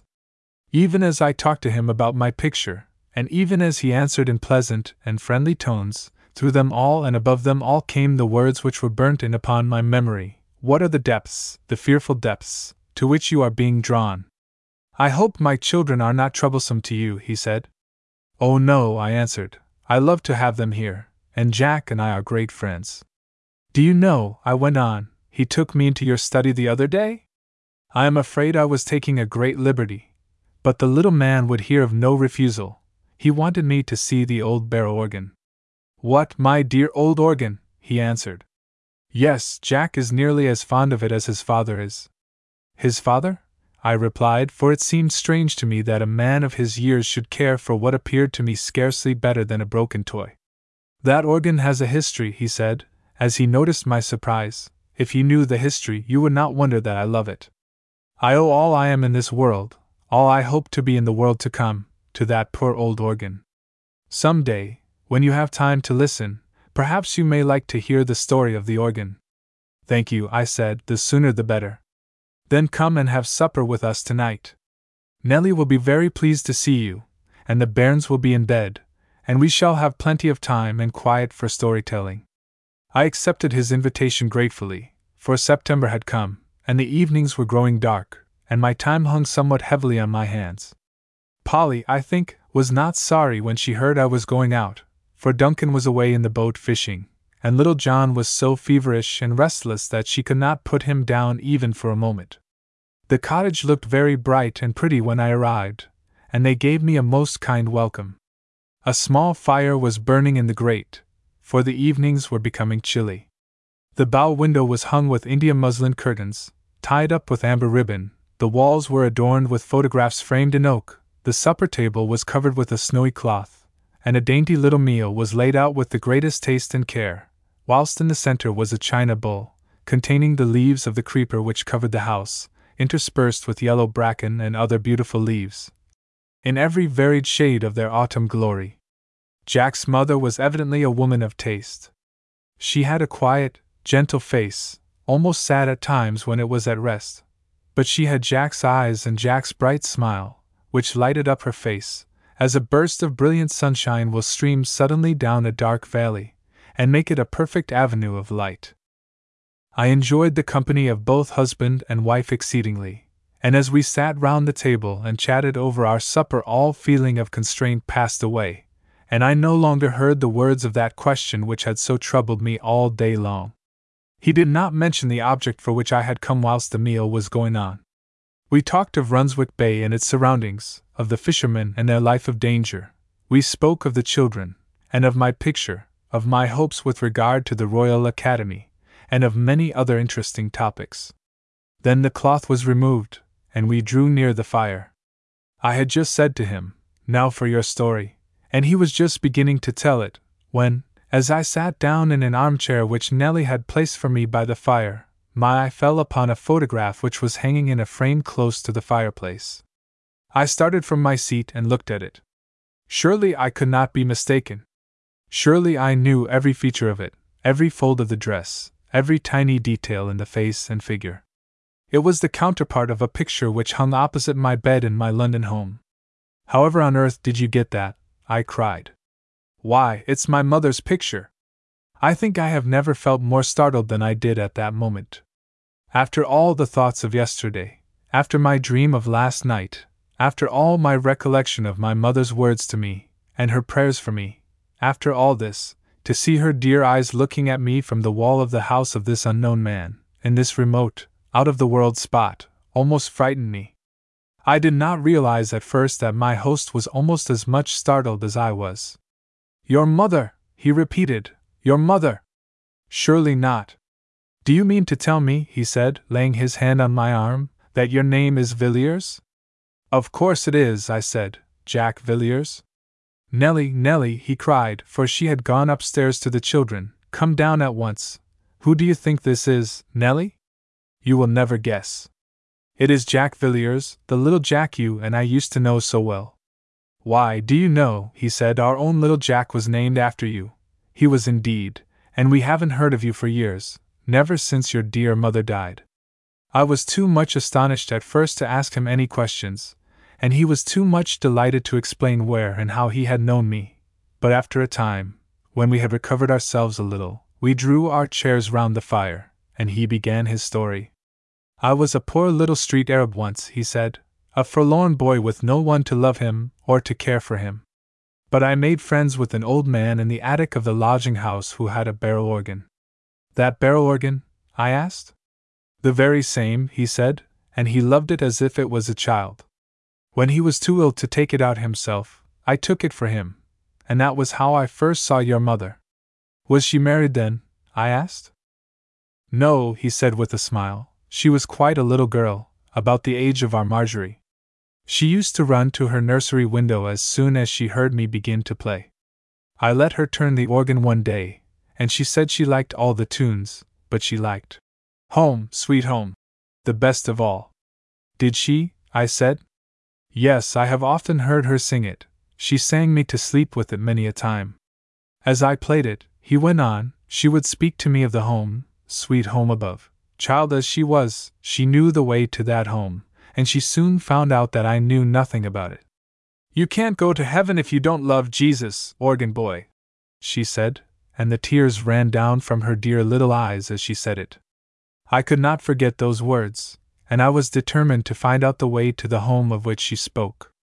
My old master was dying, he had only another month to live, and for his sake I must learn quickly the way to be saved. I attended a mission service, and I learned first that no sin can enter the gates of the heavenly city. But I learned more. I learned that the blood of Jesus Christ, God's Son, cleanseth from all sin. Your mother taught me a prayer one day when I went to see her. I have said that prayer, morning and evening, ever since. She gave me a bunch of snowdrops, tied up with dark green leaves, and she told me to say as I looked at them, Wash me, and I shall be whiter than snow. He stopped for a minute or two after this, and gazed into the fire. The memory of those old days had stirred him deeply. Please go on, I said, for I longed to hear more. She came to our attic after that with her mother. They came to see my old master, and she was pleased to see the snowdrops. She told me that day that if I would only say her prayer, I should be sure to go to home, sweet home. Very soon after this, my old master died, and on the very day that I was following him to the grave, I saw my poor little friend, your mother, Jack, in a funeral coach, following her mother to the same place. Then after that, she went abroad, but she did not forget the poor organ boy. She told her father about me, and he sent money for my education, and had me trained to be a city missionary in the east of London, to work amongst the very people amongst whom I had lived. All I am now I owe to your grandfather. I did not meet your mother after this for many years, not until she was married to the clergyman in whose parish I worked. Strange to say, we met one day in my old attic, the very attic where my poor old master had died. She had gone there to visit a sick woman, and as I went in, she was reading to her from the very testament out of which her mother had read to my old master, when she had come to see him in that place, fifteen years before. Soon after this, we were married, Nellie and I, and it was your dear mother who made our little home bright and pretty for us, and who was there to welcome us to it. How we loved her then, how we love her still. When you were quite a tiny child, she would bring you to see us, and Nellie used often to say you were the dearest, prettiest child she had ever known. I don't remember it, I said. No, you would be too young to remember it. You were only three years old when your father left London for a parish in the country and soon after came the news of his death, and only a year or so later we heard your mother was gone too. It was a sorrowful day, Jack, when that news came. We often wondered about you. We heard that you had gone to live with an aunt, but we did not even know her name. We tried to find out more, but we knew no one in the place where you lived, and we never heard what had become of you. How strange that I should have been brought here to meet you, I said. No, not strange, he said reverently, it is the hand of God. And then, I could not help it, I laid my head on my arm as I stood against the mantelpiece, and I sobbed like a child. He did not speak for some minutes, and then he put his arm round me as tenderly as my mother could have done, and said, What is it, Jack? Is it talking of your mother that has upset you so? No, I said, it isn't that. I love to talk of her. I love to hear of her. Everything she said is precious to me. It isn't that. What then? he said. What troubles you, Jack? It's the thought that I shall never see her again, I said. I know I shall not. She went one way and I am going another. Why not turn round and go her way, Jack? he said cheerily. Oh, I can't, I said. It's no use, I can't turn. There are too many hands on the wrong end of the rope. I've been miserable ever since I heard you talk of it. I could not sleep last night for thinking of it. What are the depths, the fearful depths, to which you are being drawn? Those words have never left me, night or day, since you uttered them. I have tried to shake them off, but I can't. Don't attempt to shake them off, he said. Oh, Jack, don't try to do it, for they are the voice of the Spirit of God. But listen tonight to the one who is calling you. Come over the line, it is only a step. Come over the line to me. I wish I could, I said. You can do it, and you must do it, Jack, he said firmly, before you leave this room. Before I leave this room? Yes, this very instant, he said. But how can I do it? I don't know how to cross, I said. You are no dead, lifeless weight on the rope, like a boat or a handkerchief. You have a will of your own, and it remains with you to decide which way you want to be drawn Godward, Christward, Heavenward, or to the fearful depths of which I spoke. God is drawing you very strongly now, but He never forces a man against his will. He puts in your hands the power to decide on which side of the line you will be. Which is it to be, Jack? Well, I said, I will think it over. So many have said, and their desire to cross the line has cooled down, and they have been lost. I'll come and have a talk with you another day, later on in the week, if we can make it convenient. So Felix said, When I have a more convenient season, I will send for thee. But Felix never did send, he never crossed the line, but he was drawn over to the fearful depths. Well, suppose we say tomorrow. It's late now, and you're tired, I know, and. God says today, he said. Today, if you will hear his voice, harden not your hearts. Behold, now is the accepted time, now is the day of salvation. Tell me how I can come, I said. Come over the line to me. There you have it, he answered. The Lord calls you, and you have not far to go. It is only a step. He stands in this room close to you. He holds out his arms to you. He does not compel you. He does not force you forward. He calls, and he waits to receive you. Jack, will you come? Yes, I will, I said earnestly. I will come. We knelt down together, and I cannot remember the words he said, but I know that whenever I read in the Gospels those words in the first chapter of St. John, he brought him to Jesus, I think of that night. I do not think that Peter and Andrew felt the Lord Jesus more near them in the booth by the side of the Jordan than we felt him in that little room in Runswick Bay. I know he was there, and I know something more. I know that I came to him. And I know that that night, before we rose from our knees, I crossed the line, and I was able henceforth to take my place amongst the glad, thankful people who can say, humbly and yet confidently, We know that we have passed from death unto life. Chapter 8 It was late when I got back to my lodging, and I walked like one in a dream. Polly opened the door, and she seemed troubled about the child. Little John was evidently in pain, for I heard him moaning as I went upstairs. I should get a doctor, Polly, I said. So Duncan says, sir. We shall have to send for him in the morning if he's no better. I slept calmly and peacefully, and I woke up to feel that I was beginning an entirely new life. Henceforth, I was not my own. I was standing on the heavenward side of the line, and I had taken my place amongst the servants of Christ. I had never felt so happy before. Duncan had set off for the doctor before I was down that morning. Little John was better, Polly said, but was still very feverish, and would eat nothing. She brought him down before I went off to my work, wrapped in a shawl, and I thought he looked very ill, but I did not like to say so. Duncan came in just at that moment, and the child put out his arms to his father, and he took him on his knee by the fire, and when I came home to dinner he was still lying there. Has the doctor been? I asked. No, sir. He was out when I called this morning. He had gone to a bad case, they said, ten miles off, but I left a message. I hope he'll come before I go this evening. I should be more comfortable like if he did. However, the evening came, and Duncan's mates were whistling for him from the shore, and the doctor had not appeared. The boy was still in his father's arms, and he was walking up and down the kitchen to soothe him. It's hard to leave him, sir, he said, when he heard the whistle, but he seems a bit better, I think, this afternoon. He hasn't cried so much, has he, Polly? But I saw there were tears in his eyes as he gave the boy to his mother. I'll walk with you to the shore, Duncan, I said, for I saw that the poor fellow was very downcast. Thank you kindly, sir, he answered. I stood on the shore whilst the nets and fishing tackle were put on board, then he said in a low voice, It's a comfort to feel you will be near my poor lass tonight, sir. It cuts me to the heart to leave her. If anything happens to little John, whatever would me and my missus do? But the Lord knows, sir, He knows, he repeated, and he wiped away a tear which fell on my hand as he grasped it.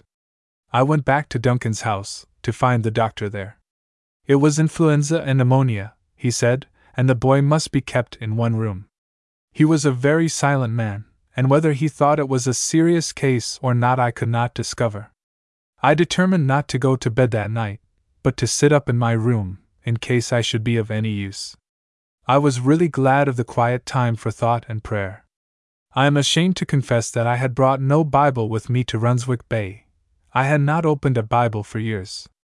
But when all was quiet in the house, I stole quietly downstairs and brought up Duncan's Bible, which was lying on the top of the oak cupboard below.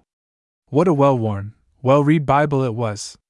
I wondered if my mother's Bible had been read like that. There was his name on the title page, John Duncan, from his affectionate father.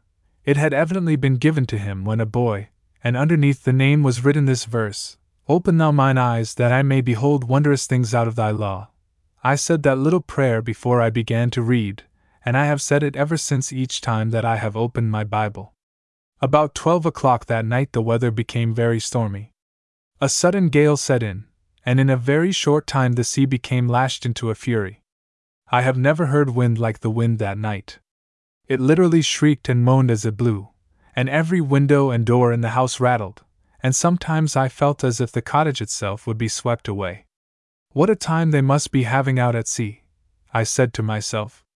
I went to the window, and putting out my candle, I tried to see out into the darkness, but I could distinguish nothing whatever, so black was the sky and so tremendous was the rain.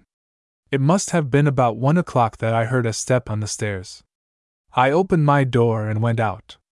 It was Polly. How is he, Polly? I asked. Very bad, sir, very bad, she said. He doesn't know me now, and he won't take anything. And oh, sir, do you hear the wind? Who could help hearing it? It was raging more furiously every moment, and the house seemed to rock with the violence of the storm. Let me help you, Polly, I said. Let me come and sit with you beside little John. Well, sir, if you would just stay a few minutes whilst I fetch Betty Green, she said, I feel as if I dursn't be alone any longer. I'm getting that nervous, what with little John talking so queer, sir, and the wind blowing so awful, and his father on the sea, and Polly burst into tears. Polly, I said, God is on the sea as well as on the land. Go and fetch Betty, and I will sit by the child. She went down and opened the door, and the wind rushed into the house and up the stairs, and I had to shut the bedroom door hastily to keep it out.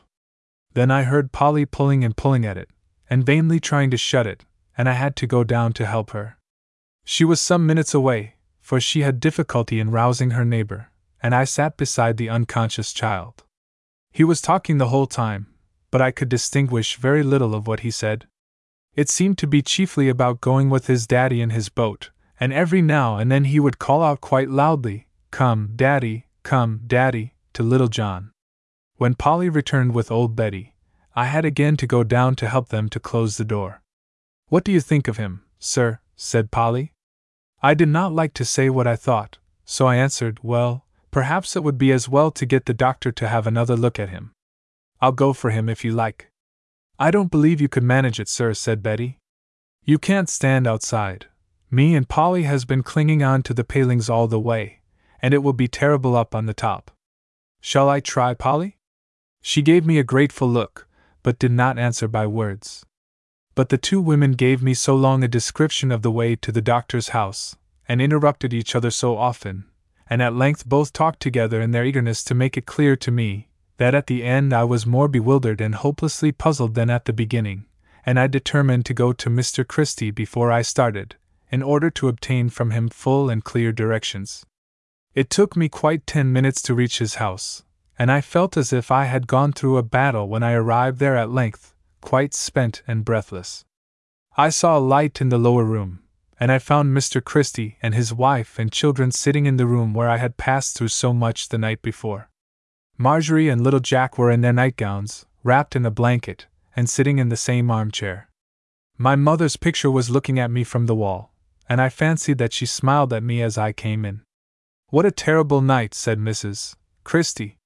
The children were so frightened by the noise of the wind in their attic that we brought them down here. I told them my errand, and Mr. Christie at once offered to go with me for the doctor. I shall never forget that walk as long as I live. We could not speak to each other more than a few necessary words. we were simply fighting with the storm. Then, to our disappointment, when our long walk was ended, we found that the doctor was away, and would probably not return until morning. The walk home was, if possible, worse than the walk there, for the wind was dead against us as we came down the cliff. It had changed somewhat the last hour, and was now blowing from the northeast. There will be trouble out at sea, Mr. Christie said, as we stopped to take breath. And what about the boats? I asked. Yes, he said, almost with a groan, what about the boats? We could see very little out at sea, though it was beginning to grow light, but we determined to make our way to the shore, to see all that it was possible to distinguish. He went home for a moment, and then followed me to my lodging. Polly and her old friend were still watching the child. I think he's a little better, sir, she said. He's quieter. Oh, Mr. Christie, I am glad to see you, sir.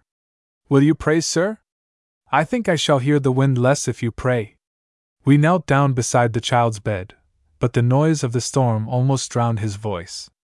At the end of the prayer, the child began once more to cry for his father, so piteously, so beseechingly, that at last I could bear it no longer, but ran downstairs, to be out of the sound of that touching little voice.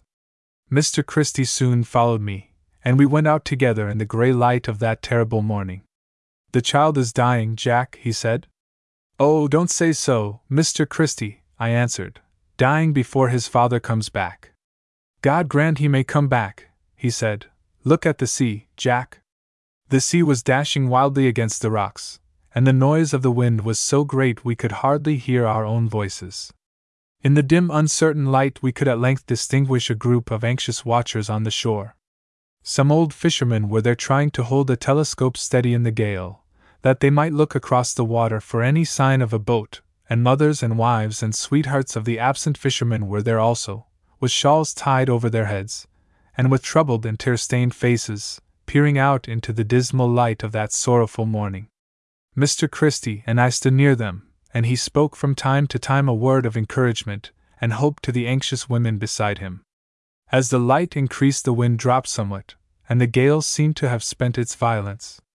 We were thankful to notice that although the sea was still very rough, and would be so for hours, the wind was gradually subsiding. Instead of howling and shrieking, as it had done the whole night long, it was dying away with gentle moans, like a child weary with passion who is crying himself to sleep. But still there was no sign of the boats.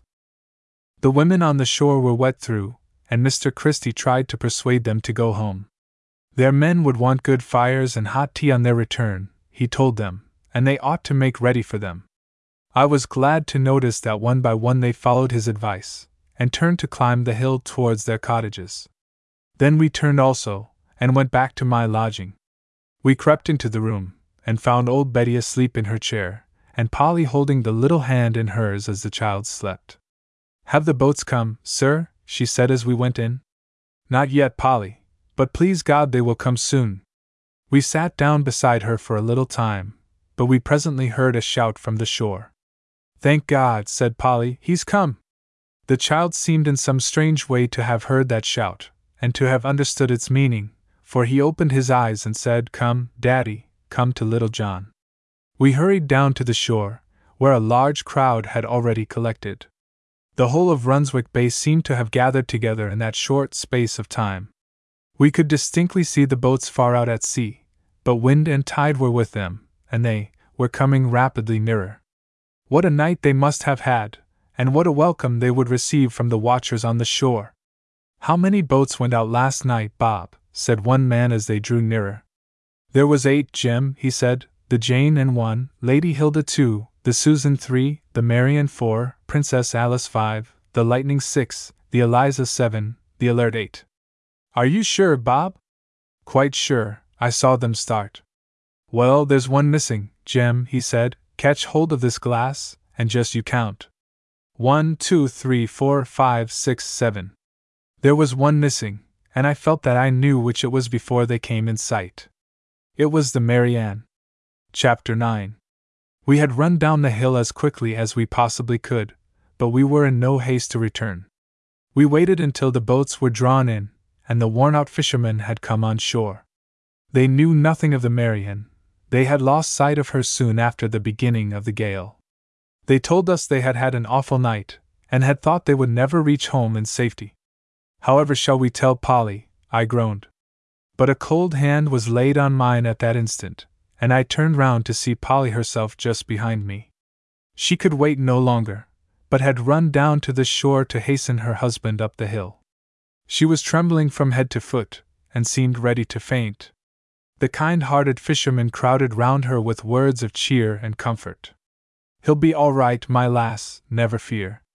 He's put into Saltburn or Staithes, maybe. These gales they drive so far. He'll be home all safe and sound afore night. But Polly did not seem to hear them. She stretched out her hands feebly to Mr. Christie and to me as she said, Take me home. I can bear it better there. The fisherman turned away sorrowfully, and there were very few dry eyes amongst the group which we left on the shore. When we reached the house again, all was quite still, and as we entered the bedroom, I thought the little soul had passed away. But I bent over him to listen, and to my relief, I found he was still breathing. As I look back, I hardly know how we lived through that sorrowful day. The doctor came, and did nothing but shake his head in the ominous way which doctors have when they feel a case is beyond their power. I think Polly had so little hope herself that she did not care to ask him what his real opinion was. I went out for a short walk in the afternoon, to get a little fresh air to strengthen me for the coming night, when I had determined to watch with Polly beside little John, if he was still living. My young friends, Bob and Harry, joined me, and we were pacing up and down together watching the tide come in when we thought we saw a dark speck far out to sea. There were others who saw it also. The Coast Guard was looking at it through his telescope, and before very long the shore was covered with fishermen and their wives, all gazing in the same direction. Whatever the object was, it was coming rapidly shoreward. Wind and tide were both with it, and it was being borne swiftly along. After a little time, we could distinguish, even without the help of a telescope, what it was, and I do not think there was anything which we could have been more aghast to see, for the floating object was a boat bottom upwards, and being driven rapidly before the tide. A groan came from the group of fishermen who were watching, and as the capsized boat neared shore, they ran into the water to meet it. I do not think it was necessary to look at the name upon it as it was dragged out of the water. We all did look, however, and we found there the name which we knew we should see before we looked. It was the Mary Ann. I shall never forget the piercing shriek which came from the wife of one of Duncan's mates, who was standing just behind me, when she read the name on the boat. I thought the shock and the sorrow had driven her mad, for she ran screaming up the hill. Indeed, I firmly believe that for the time she was quite out of her mind. Poor Polly heard the shrieks of the woman as she ran under her window, and looking out, she saw the boat on the shore, and guessed the truth at once. She did not scream nor cry, but she looked as if she had been turned into stone. No word escaped her lips, not a tear was in her eye, but she looked as if all her youth had gone in a moment, and as if she had suddenly become an old and worn out woman. She never looked up as we went in, but bent over little John, moistening his lips from time to time, and watching his every movement. We tried to say a few words of comfort, but she did not seem even to hear our voices. Yet no moan, no sigh from the child was unheard by her, she seemed to be listening to every breath he drew, as if it might be his last. I thought that terrible day would never have an end. Mr. Christie stayed with us until dark, and then he took me home with him to supper, that I might get a little change and rest before my night watch. I think they knew how tired I was, worn out more by feeling than by want of sleep, and they were very good to me. I do not think my own mother could have been more kind to me than Mrs. Christie was that night. She told me that she would have had a boy nearly as old as I was if he had lived, but he had died when he was very young, and then they had had no children for many years, not until Marjorie was born. Your mother was so good to me when my baby died, she said. I thought I should never be happy again, but she came and talked to me, and made me look from my sorrow to my little boy's gain, and I think her kindness to me and the loving words she spoke made me love her more than ever. I felt much better for the good supper, and for the kind words of these dear people, and I went back determined to do all I could for poor Polly and her child through that sorrowful night. I felt so grateful to the Lord Jesus Christ for all he had done for me, and I was very glad to be able to do any little thing to show my love to him. It seemed to me then, and it seems to me still, that the way in which we can please him best is by showing kindness to his children. I remembered a verse about a cup of cold water being noticed by him, if given for his sake, and I thought to myself, Polly is not in need of cold water, for she is too cold already, but I might make her a cup of tea. The fire was out, and the little kitchen, which was usually so neat, was all in confusion.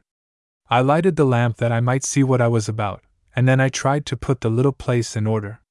First I found sticks and coal, and lighted a fire. Then, whilst my fire was burning up, I cleared the table, carried the dirty plates and cups into the small back kitchen, found a tablecloth and a clean cup and saucer, and filled the kettle. As soon as the fire was hot enough, I put the kettle on, and cutting a slice from the loaf, I made some nice crisp toast, such as my aunt used to like when she was ill. Then I heated a plate, and buttered the toast, and set it down by the fire. By this time the kettle was boiling, and I made the tea, and I said in my heart when all was finished, Lord Jesus, I do this for thee. Then I went upstairs to my hardest task of all, namely, to persuade Polly to come down to eat the little meal I had prepared. Polly was, as I had expected, most unwilling to leave the child, and at first she firmly declined to move, and would not listen to my pleading words. Yet I could see that she was almost fainting, and I knew that she would need all the strength that she could muster for the night which lay before us. Who knew what that night would bring? I therefore spoke to her very firmly, telling her that I was willing and anxious to help her in her trouble, but that, if I was to be any use to her, she must not refuse to go downstairs for a few minutes at least, and I promised her to watch little John very carefully, and to call her at once if I saw any change in the child. She obeyed me at last, and I heard her weary footsteps descending the steep stairs. When I was left alone, I saw that Polly's Bible was lying open by the little oil lamp which stood on the table, upon which had been placed the medicine and milk for little John's use. I went up to it, and my eye fell upon these words If ye abide in me, and my words abide in you, ye shall ask what ye will, and it shall be done unto you. It seemed to me as if that verse was God's direct message to me that night. I saw it as clearly and distinctly as if the page had been lighted with electric light. Two conditions and a promise, I said to myself. If only the conditions are fulfilled, the promise is sure. What are the two conditions? One, if ye abide in me. I asked myself if I was fulfilling that condition. I humbly hoped I was, for, oh, I long to be in Christ, saved by Him, more than I long for anything else in this world. Two, if my words abide in you.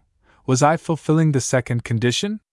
Again, I humbly hoped that I was, for I felt that if Christ told me to go to the North Pole, or to an African desert, I would obey gladly.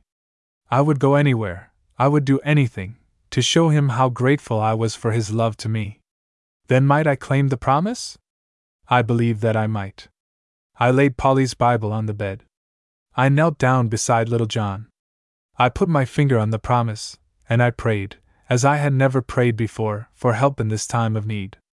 I felt very strongly that all power was in the hands of Christ, and that he who healed the sick on earth had lost none of his power, now that he was exalted to the throne of God. I besought him to come into that room that very night, and to touch and heal little John. And as I rose from my knees, I felt that my prayer was heard. Polly had not returned, so I went to the top of the stairs and listened, and I heard the sound of sobbing. I was thankful to hear it. The tears had come at last, and they would relieve the poor, weary, overstrained heart. Little John was very quiet, so I crept downstairs. I found to my joy that Polly had eaten most of the toast, and had drunk the tea, and now she was sitting with her feet on the fender and her head in her hands, sobbing as if her heart would break. What was it that had brought the tears? She had not cried when the empty boat had come ashore. She had shed no tear when the doctor's face had told her that he had no hope for the child. What was it that had helped her to give way to the tears which were such a relief to her? It was a very simple thing. She had picked up from the floor a little toy, a tiny, roughly shaped boat, which Duncan had made for the child, and which had been little John's greatest treasure. There had come over her such a rush of memories of the happy days of the past, gone, as she believed, forever, of the father whose fingers had so busily carved the boat for his boy, but who would never come back to her again, and of the little lad passing away from her also, and leaving his treasured toy behind him. All these sad but lovely memories came before her, as she took up the little boat and pressed it to her lips. They came so strongly and with such power, that the tears which had refused to come before came with them, and brought, as I felt sure they would, wonderful relief to her overstrained heart. Polly, I said, cheer up, don't lose heart. I believe little John will recover. Thank you, sir, thank you, she said, as she dried her eyes. I feel better now, a deal better, I do. You have been good to me, sir.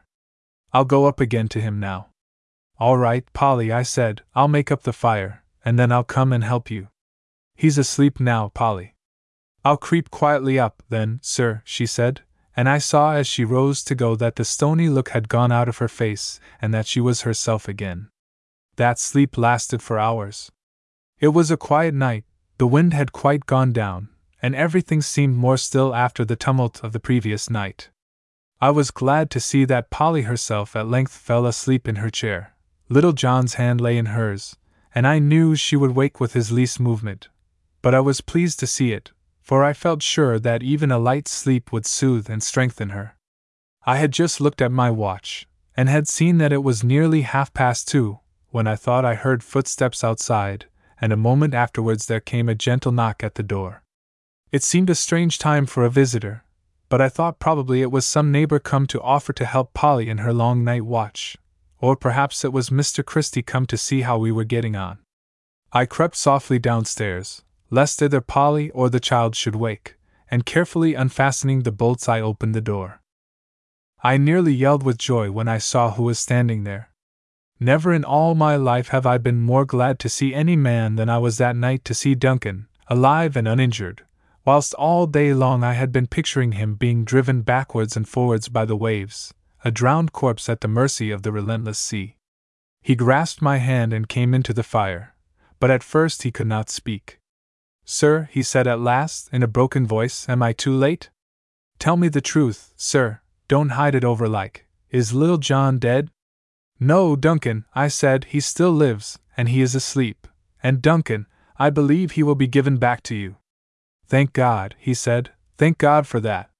For just a moment a doubt crossed my mind as to whether I ought to give him this hope, and yet I rebuked myself for this doubt, for I was clinging to the promise, and the word of the Lord was sure, and I believed that if what I asked was good for these poor souls it must be granted to me. Duncan had now sat down in his armchair, and by the light of the fire I could see that he was faint and exhausted. He leant back wearily for some time and seemed unable to speak. I had left the kettle on the fire, and I hastened to give him a cup of tea and something to eat. Then I crept upstairs to see what was going on, but finding Polly and little John were still both fast asleep, I came back to him. He was better for the tea, and able to talk to me. I've had an awful time, sir, he said, in answer to my inquiry. Many and many's the time since I was a boy that I've been near the dark valley, but this time, why, I think I've been halfway down it, sir. How's my poor lass, sir? Very cut up, Duncan, I said. She thinks you are dead. Your boat came up with last night's tide. Poor Polly, poor lass, he said, I'll go to her. Wait a little, Duncan, I said, she is asleep now, and she will bear the joy better when she wakes. And my little lad, he asked. Sleeping too, Duncan, so peacefully and quietly. Well, it's hard not to go up, sir, but maybe you're right.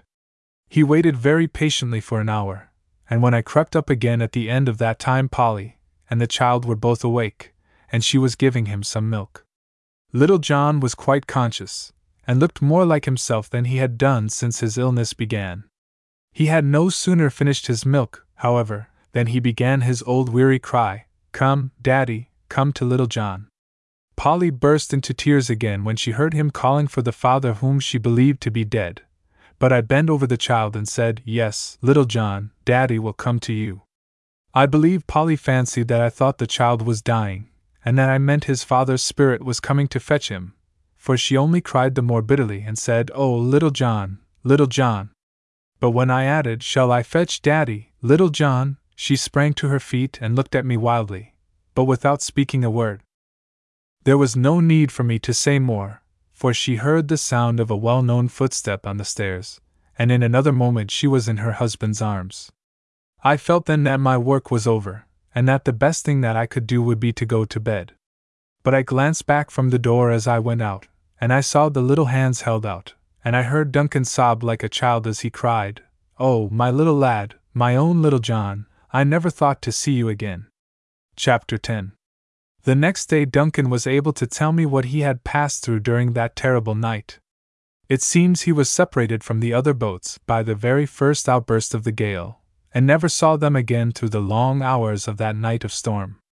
For some considerable time, he and his mates, by straining every nerve, were able to keep the water out of their boat.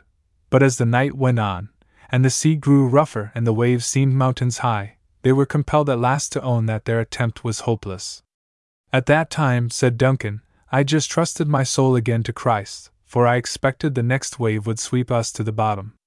Was I frightened, sir, did you say? No, I think not. I felt more awed like, if you understand, and in them few moments all sorts of thoughts seemed to be running through my head, but through them all was the thought of my poor lass, of Polly and little John. Yes, sir, of Polly and little John, and I cried to him as alone could help me.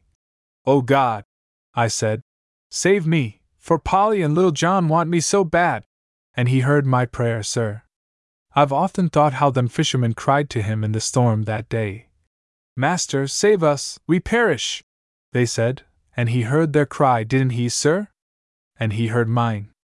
Yes, he heard mine, for when the wave did come which carried us over, the Mary Ann was driven right past where we were struggling in the water, and we caught hold on her. We clung on for dear life, sir, but we couldn't have clung there many minutes, for the sea was that cold and icy our hands was well nigh frozen. But God Almighty knew how to save us, and He sent a steamer to pick us up, in less than ten minutes after we went overboard. And they were good to us, sir, for all they were foreign folk aboard. They warmed us, and gave us hot coffee, and lent us dry clothes, and they ran into the Hull docks in the afternoon and landed us there. Well, sir, you may be sure I came home as quick as ever I could, for I thought maybe I should never see my little lad again. Hasn't God been good to us, now hasn't He, sir? he concluded, as he gently patted his little boy's hand. The doctor gave a much better report of little John that day, although he said he was not yet out of danger. But from that time he improved slowly but steadily, and before very long he was able to lie once more in his father's arms, and to stroke his face with his little thin hand. It was very touching to see the love and the gratitude of both Duncan and Polly. They could not say enough about the help and comfort I had given them in their time of trouble, small though I felt these to have been. If I had been a prince, I think they could not have made more of me, and I believe I should have been altogether spoiled if I had stayed in Runswick Bay much longer. I had not touched my picture the whole of that week, for whilst our anxiety lasted, I had no heart or desire to paint. On Saturday, I saw Marjorie and little Jack giving out their pink papers, and I went to meet them. One for you, big Mr. Jack, said the merry little rogue, as he threw it up in the air for me to catch. The subject for the following day I saw was to be these two words We know. I thought, as I put the paper in my pocket, how much had passed since last Sunday, and I thought also how differently I felt with regard to the service on the shore, from what I had done when I received the last pink paper. I had certainly no wish to run away to Kettleness, to be out of the way when it took place. Sunday morning was bright and beautiful, and little John was so much better that his father was able to leave him and to take his place in the choir. I stood close to the old boat, and Jack put his hand in mine, and let me look at his hymn book as he sang. There was a large congregation, the fine day had tempted them out, and I think the danger of their companions, and their narrow escape from death had stirred the hearts of the fishermen, and had made many of them feel that it is not all of life to live, nor all of death to die. My mates are here today, sir, whispered Duncan, as he went forward to take his place in the boat. It's the first time I've been able to persuade them to come. They see the good of it now, sir, you see. Never have I heard any man pray more earnestly for a blessing than Mr. Christie did that day, but I do not think even he prayed more earnestly than I did. My whole heart went out to God that day, for was it not my first Sunday on the right side of the line? And then came the address, and I never noticed a congregation more attentive than was that one gathered on the shore that September morning. I can remember even now a good deal of the sermon. We know, he said, those are strong words, confident words. It is not, we imagine, or we think. It is not even we hope, that would be wonderful. But it is something clearer and far more distinct than that. It is we know. If I were to ask you fishermen, you visitors, you mothers, you little children, this question Do you imagine you are on the shore now? Do you think you are here today? Do you hope you are listening to me? What would you answer me? You would say, Mr. Christie, it is not a case of imagining, or thinking, or hoping. We know we are here, we are sure of it. Now notice, that is the strong, confident word used in my text today. The Holy Apostle John stands side by side with all of us who have come to Christ, and he bids us join with him in these glad, happy, thankful words. We know that we have passed from death unto life. We know, we are persuaded, we are sure that we are on the right side of the line. We know that we have left the company of the servants of sin, and are now the servants of the Lord Jesus Christ. Dear friends, I would now ask each of you very earnestly can you say that? Can you take your stand by the Apostle John and say, I know that I have passed from death unto life? I think I hear someone answer in his heart, Well, that's a great deal for any man to say, and I don't see that any man can know in this life if he is saved or not. When he gets to heaven, he'll know he is all right, but not till then. Now look again at my text. It does not say, We shall know. It does not say, We hope soon to know but it speaks in the present. It runs thus We know that we have passed from death unto life. So you see, it is possible, nay, it is right, that you and I should, one by one, take up the words and say, I know. Do I hear someone saying in his heart, I do wish I could say that? I should be a happier man if I could. When I go out in my boat, and the storm rages, and I don't know whether I shall ever see land again, it would be a good thing if I could look up through the wind and tempest, and could say gladly, I know that I have passed from death unto life. I thought I heard a groan when he said this, and I looked round, and saw one of Duncan's mates burying his face in his hands. Do I hear one of you mothers say, When I lie awake at night, and the baby will not let me sleep, and I get out and look from my window at the stars shining down upon me, I would give a great deal to say, as I think of the heaven above those stars, I know that I have passed from death unto life. And you, my friend, when the day comes, as come it will, when you lie on your bed, and you see by the doctor's face that you will never get out of it again, when you say to yourself, as the neighbors sit round, This is my dying bed, and they are watching to see me die. Oh, what would you not give at that solemn time to be able to say, I know that I have passed from death unto life? Do you want to be able to say it? You cannot want it more than God wants to hear you say it.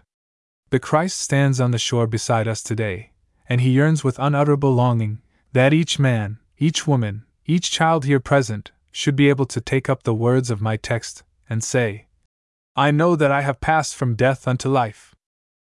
Then he went on to tell us that it was not a long, weary, toilsome journey which we had to travel to reach the Christ. He was present amongst us now. He was very near to each one of us. His arms were wide open. He was waiting to receive each one who was willing to cross the line. One step would be sufficient, one step into those open arms. Then we ended by singing a hymn, which seemed to me a very beautiful one. I was glad to see at the end of the service that Duncan's mate was still sitting under the old boat with his hands over his face. He had evidently felt the sermon very much, and when he rose to go home after the others had dispersed, I saw Mr. Christie walking by his side. That was a lovely Sunday evening. The storm of the week before seemed to have cleared the air, and there was a golden light over everything, until the sun went down behind the hill. I spent the evening at Mrs. Christie's, for Polly was still fully occupied with the child, and was not able to attend to much of the work downstairs. Duncan did the cooking now, and the washing up and the cleaning, and I never saw a more handy man. He waited on me hand and foot, as if I was a lord, but I felt that I was giving the dear fellow a great deal of trouble, and was glad, therefore, to accept Mrs. Christie's invitation to have tea and supper at their house. Little Jack welcomed me with the greatest joy. He was so delighted to have me at tea, and contemplated me with so much delight and interest from his high chair by my side, that he quite forgot to eat his own tea, and had to be recalled from his admiration of me, time after time, by his mother. After tea, he told her he had a great secret to confide to her. He dragged her from the room and led her upstairs, and then with closed doors, and in a whisper so low that she could scarcely distinguish the words, he told her solemnly, I do love big Mr. Jack very much, which secret his faithless mother was treacherous enough to reveal to me, after we had been upstairs that evening to see little Jack in bed. After we came down, Mrs.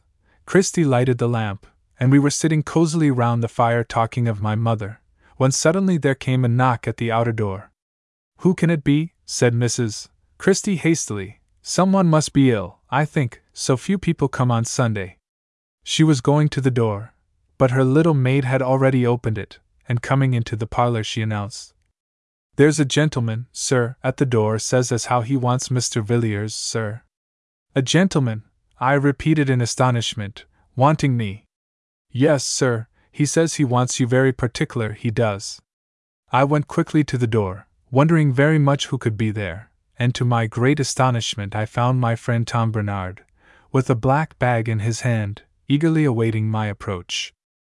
Found at last, Old chap, he cried when he saw me, why, I've been hunting for you all over in this rabbit warren of a place, till at last some of these fisher lads told me you were in here. And what are you doing here, Tom? I exclaimed. Doing here? Why, I've come to see you, of course, old fellow, what else should I have come for? I set off early this morning, and I thought I would give you a bit of a surprise. Are these your diggings? No, I said, I'm only spending the evening here but I'll come back with you at once. I went in for a moment to explain my sudden departure to Mr. and Mrs. Christie, and then I went with Tom to my lodgings.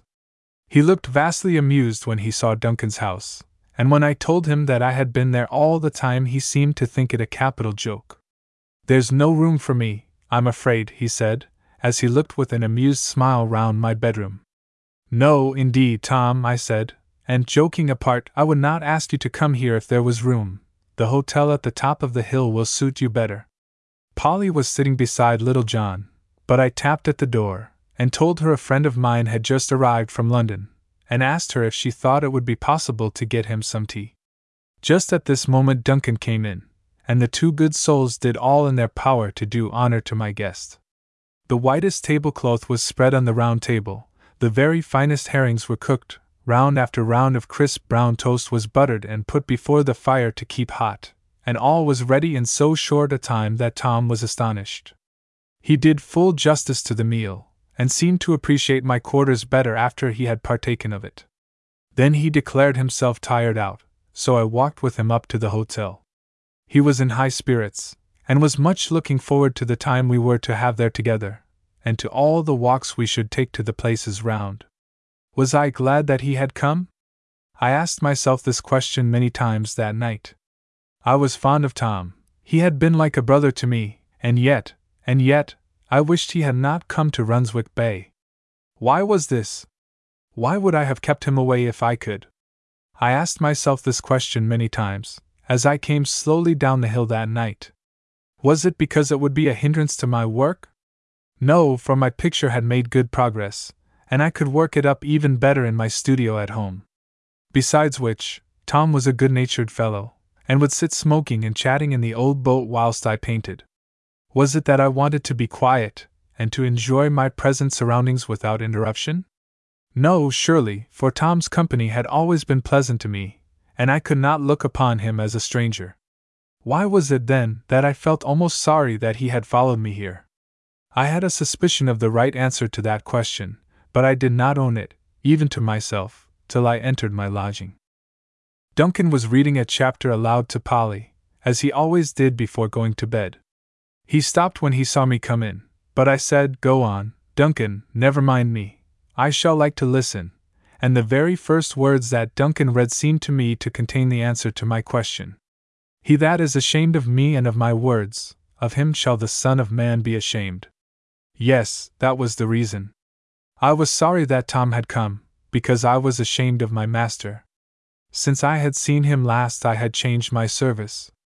I used to be a servant of sin, living for self, pleasing self in all things. Now I had crossed the line, I had joined the company of Christ's servants, and I was afraid of Tom finding it out. In London, I thought I should have seen less of him, and it would have dawned on him gradually, but here he would discover it at once. And I dreaded his doing so. Yes, I was a downright coward, ashamed of the one who had died for me. This was not a comfortable reflection, but I was convinced that it was the truth. What would be the best thing to do? Should I say anything to Tom about it in the morning? I thought at first that I would speak, and I made up several sentences with which I meant to begin. But the more I thought of it, so much the more my heart failed me, and I decided at length that my best plan would be to let Tom find it out for himself. Chapter 11 I think Tom very much enjoyed that week at Runswick Bay. The more he saw of the place, the more he liked it. He and Duncan got on famously together.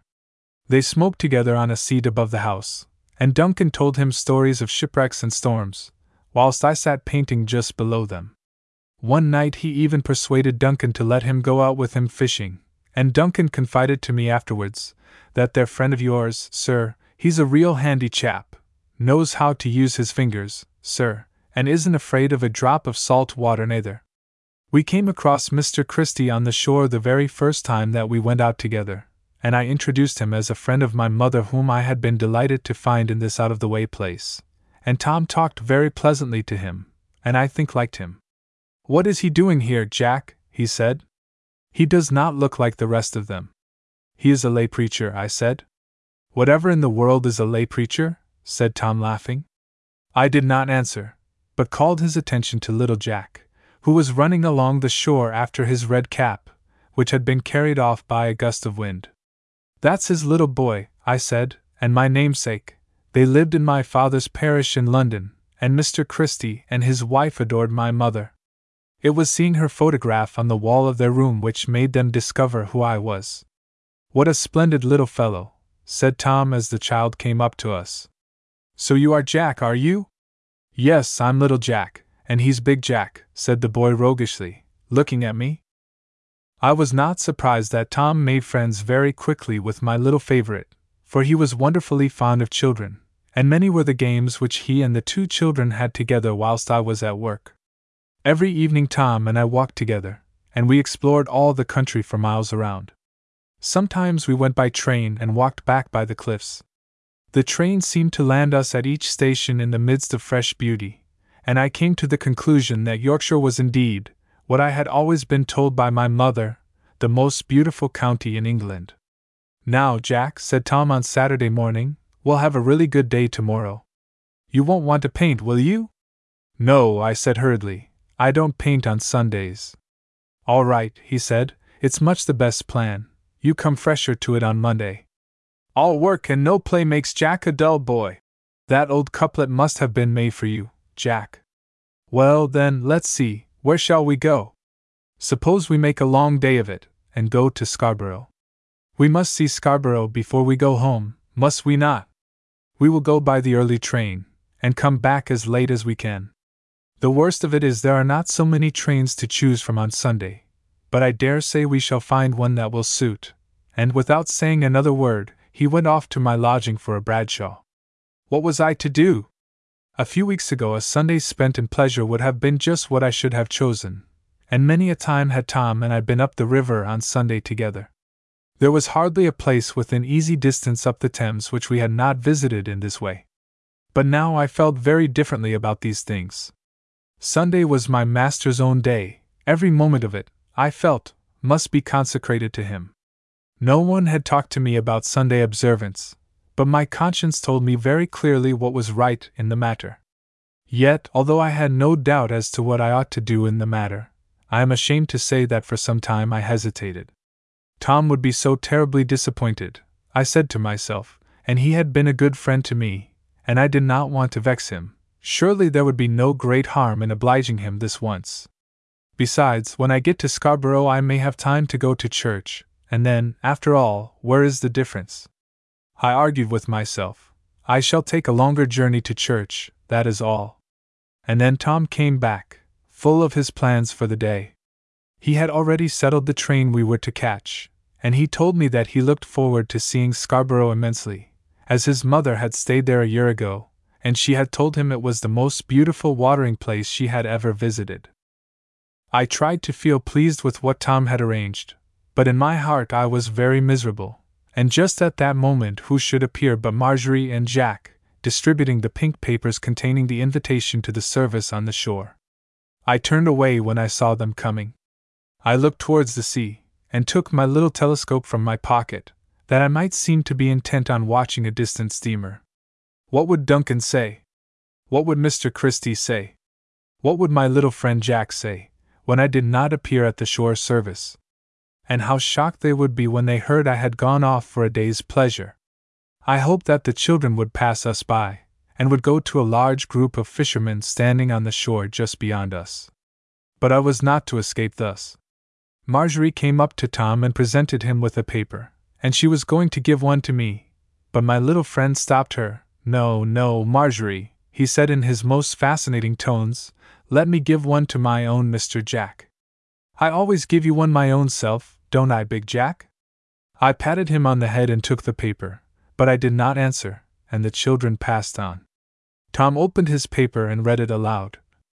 There will be a short service on the shore next Sunday morning. Oh, indeed, he said, that's what they're after, is it? Distributing notices for some Methodist meeting. Is that where Christie holds forth? Yes, I said, he preaches every Sunday. Well, Mr. Christie, he went on, you won't have me there to hear you. I hate those canting meetings, don't you, Jack? Subject. Ah, he tells us his subject beforehand, does he? Very kind of him, I'm sure. Subject, where are you going? Ah, said Tom, that's soon answered. I'm going to Scarborough, old fellow, and a jolly good day I hope to have there. And he threw the little pink paper into the air, and the wind carried it far out to sea. All this time I had never spoken a word. A great battle was going on in my heart. Conscience was speaking very loudly, and telling me that I could not possibly take my pleasure on my master's own day, but the tempter's voice was arguing that the time to speak had not yet come, and that perhaps for this once it would be better to yield to Tom's wishes, and that I might talk to him quietly about it, and make a fresh start after our return to London. And so the day wore away, and evening came, and Tom had no idea whatever that I had even hesitated about going with him to Scarborough. I never spent a more unhappy day. I avoided Mr. Christie, lest he should say anything to me about the service on the following day. I was not even happy with Duncan. Tom had gone off to Saltburn, leaving me, as he supposed, to put some finishing touches to my picture, but I had no heart for painting, and only got my easel and painting materials out to put them away again directly. Polly was in good spirits that day, for little John was so much better that he was able to sit on the floor and play, and, as I stood looking out of my small casement window, I watched her washing up in a tub standing on a wooden stool outside her door and I heard her singing to herself as she did so. Most of the visitors had left Runswick Bay now, for it was late in the season, but the shore was covered with the village children, boys and girls without shoes and stockings, wading in the pools and running far out into the shallow sea. It was a pretty sight, the gray, quiet water, the strips of yellow sand, and the cliff covered with grass and flowers. But I could not enjoy the scene that Saturday evening, even my artistic eye, of which I used sometimes to boast, failed me then. I was feeling thoroughly uncomfortable, and the most lovely view on earth would have failed to charm me at that moment. There is a verse in the Bible which says, A little child shall lead them, and whenever I hear that verse I think of that evening in Runswick Bay. For I was still gazing out of my window, looking at I knew not what, when I heard a well known little voice just beneath me. It was Jack. He had come down the hill beneath Duncan's cottage, so that I had not seen him until he spoke to me below the window. Mr. Jack, he said, what are you doing up there? Are you very busy? No, old man, I said, I'm not busy. Then do come out, that's a dear, big Mr. Jack. I do want you so much. Who could resist the pleading little face, and the pretty, fascinating voice of that child? He would have a hard heart who could do so. I ran downstairs, and a minute afterwards I was racing with Jack on the wet sands, for the tide was fast going out, and was helping him to fly a small kite which his father had bought for him in Whitby. We had a fine time together on the shore, until at last the towel was hung out of the top window in the Christie's house, as a sign that it was Jack's bedtime.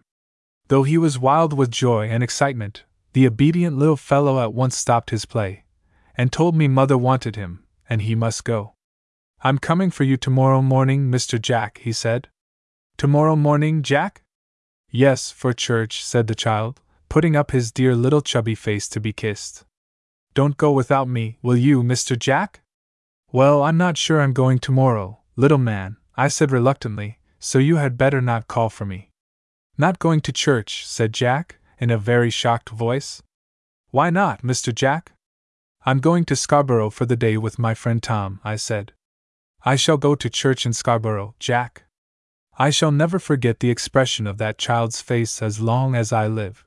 It was a mixture of surprise, sorrow, and dismay. Mr. Jack, do you know it's God's day tomorrow? was all that he said, however, and as at this moment his mother called him from the bedroom window, he ran off without another word. Do you know it's God's day? I asked myself when the little boy had gone. Yes, I do know, I answered aloud, and he is my master, and my master's day shall be kept for him and for his service. I walked to a lonely place on the shore where the sea had undermined the cliff, and had made strange holes and caves, which could only be entered at low tide.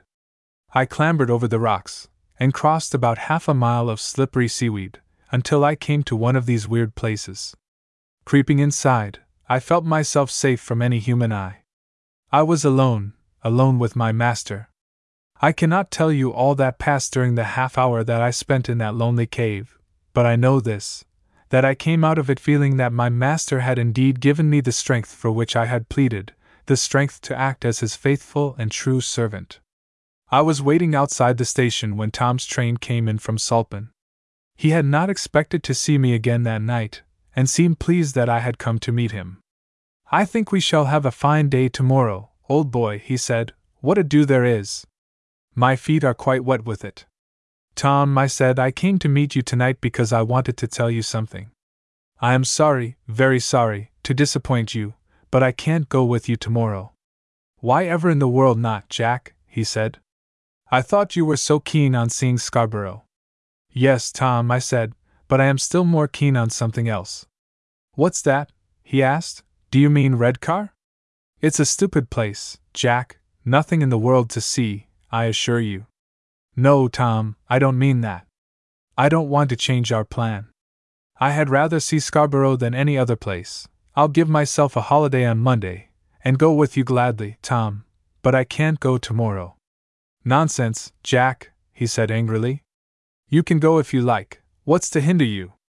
If you are willing to go at all, why on earth can't you go tomorrow? Simply because tomorrow is Sunday, Tom. And if it is Sunday, what of that? said my friend. The better the day, the better the deed. And it's ridiculous you're talking in this saintly way about Sunday, when to my certain knowledge you've spent every fine Sunday boating on the river for the last two years or more.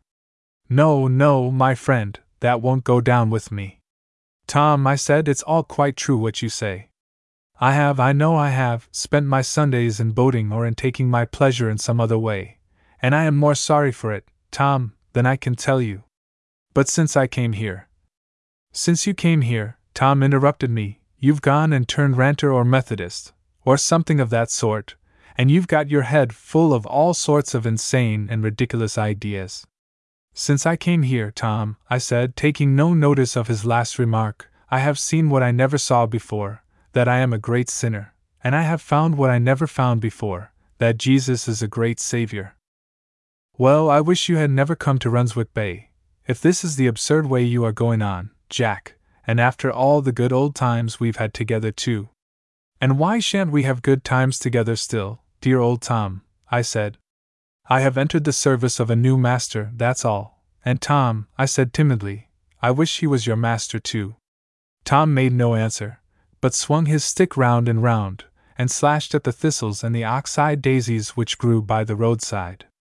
I tried to make one or two remarks, but I saw he was very much upset by what I had said, and he did not answer me. He was vexed with me, and perhaps he was a little uncomfortable besides, and I felt it was far wiser to say no more.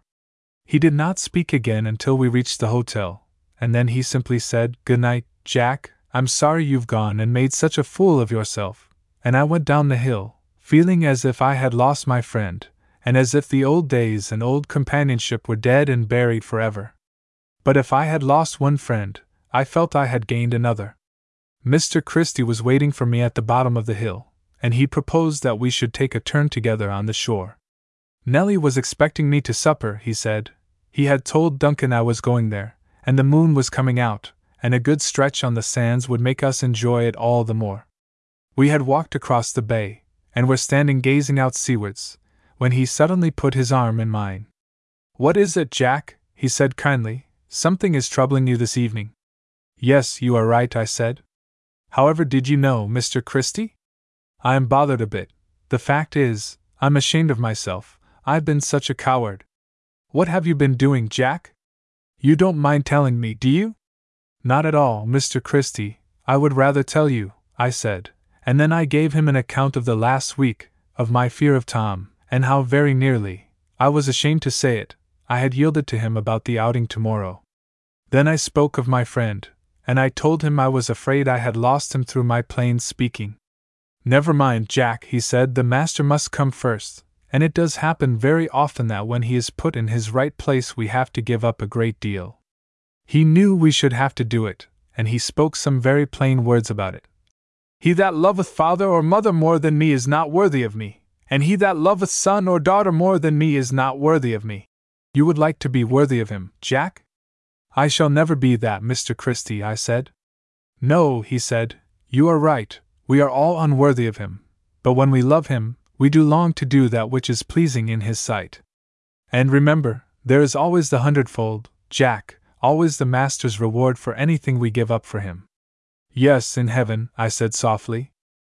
No, Jack, not in heaven, but on earth. Do you remember how the Master's words run? He shall receive an hundredfold now, in this time, and in the world to come, life everlasting. The hundredfold is to be enjoyed here, the everlasting life there. I never noticed that before, I said. I have proved it true, Jack, abundantly true. I sometimes think I have got beyond the hundredfold. And then beyond, there lies the life eternal. My mother is enjoying that, I said. Yes, indeed, he answered, and her boy will enjoy it too in God's good time, for does not the Master say of all those who belong to him, I give unto them eternal life? I am come that they might have life, and that they might have it more abundantly. Chapter 12 I shall never forget my last Sunday in Runswick Bay. It was at the end of September, and was one of those gloriously brilliant days which we get in the early autumn, when the sky is cloudless, when the air is fresh and clear, and when the autumnal tints on trees, hedges, ferns, and brambles make the landscape gorgeous and extremely beautiful and fascinating. The high cliff above the bay was a perfect study in color that morning. I have never seen more splendid coloring. Every varied shade of red and gold and green was to be found there. Tom will be off to Scarborough, I said to myself as I dressed. What a grand day he has got! But I did not wish myself with him. No, I was both glad and thankful to look forward to a quiet and peaceful Sunday. There were not many visitors still at Runswick, most of them had left the week before. But the fishermen came in great numbers to the service, and the green was covered with them when little Jack and big Jack appeared, hand in hand as usual. Duncan was in the choir, but Polly thought the wind rather cold for little John, so had remained with him at home. A good many women and children were present, however, and the bank was covered with mothers and babies, sitting at a little distance, lest the noise of the children should disturb the preacher or the listeners. What was it that made me think of Tom just as the service began? Was it a shepherd's plaid cloth cap, of the kind Tom wears, which I saw on the head of some visitor who was sitting almost out of sight on the seaward side of the bank? Such small things bring people and things before us sometimes, and my thoughts wandered to Scarborough for a few minutes, and I wondered what Tom was doing at that moment.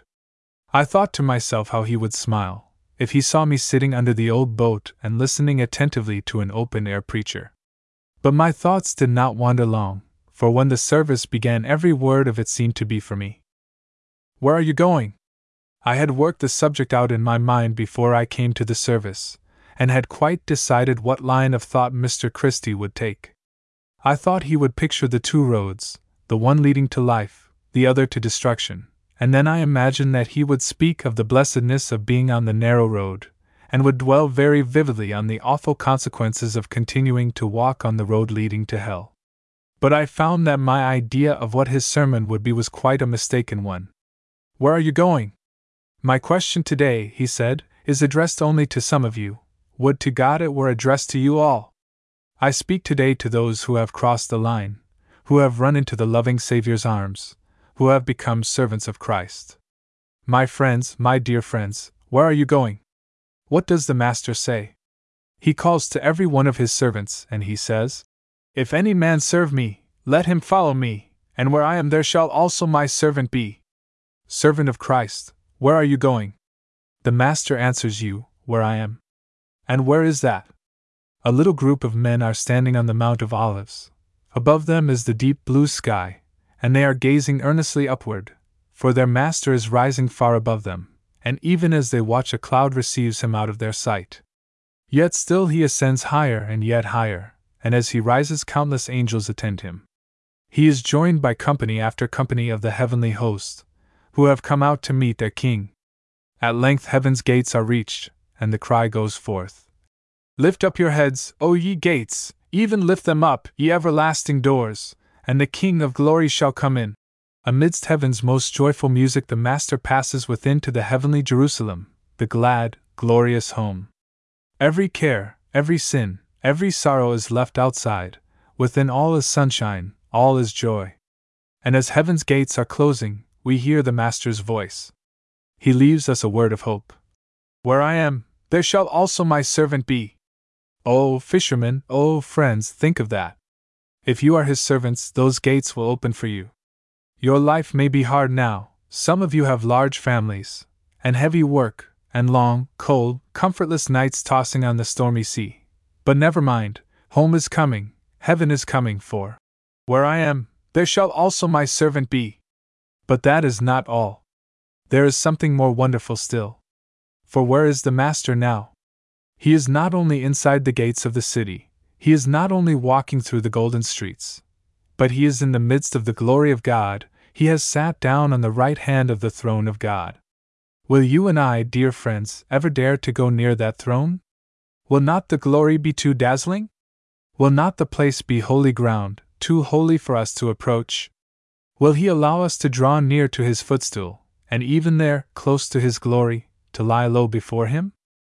Listen, O servant of Christ, again the Master says, Where I am, there shall also my servant be. What, on the throne of God?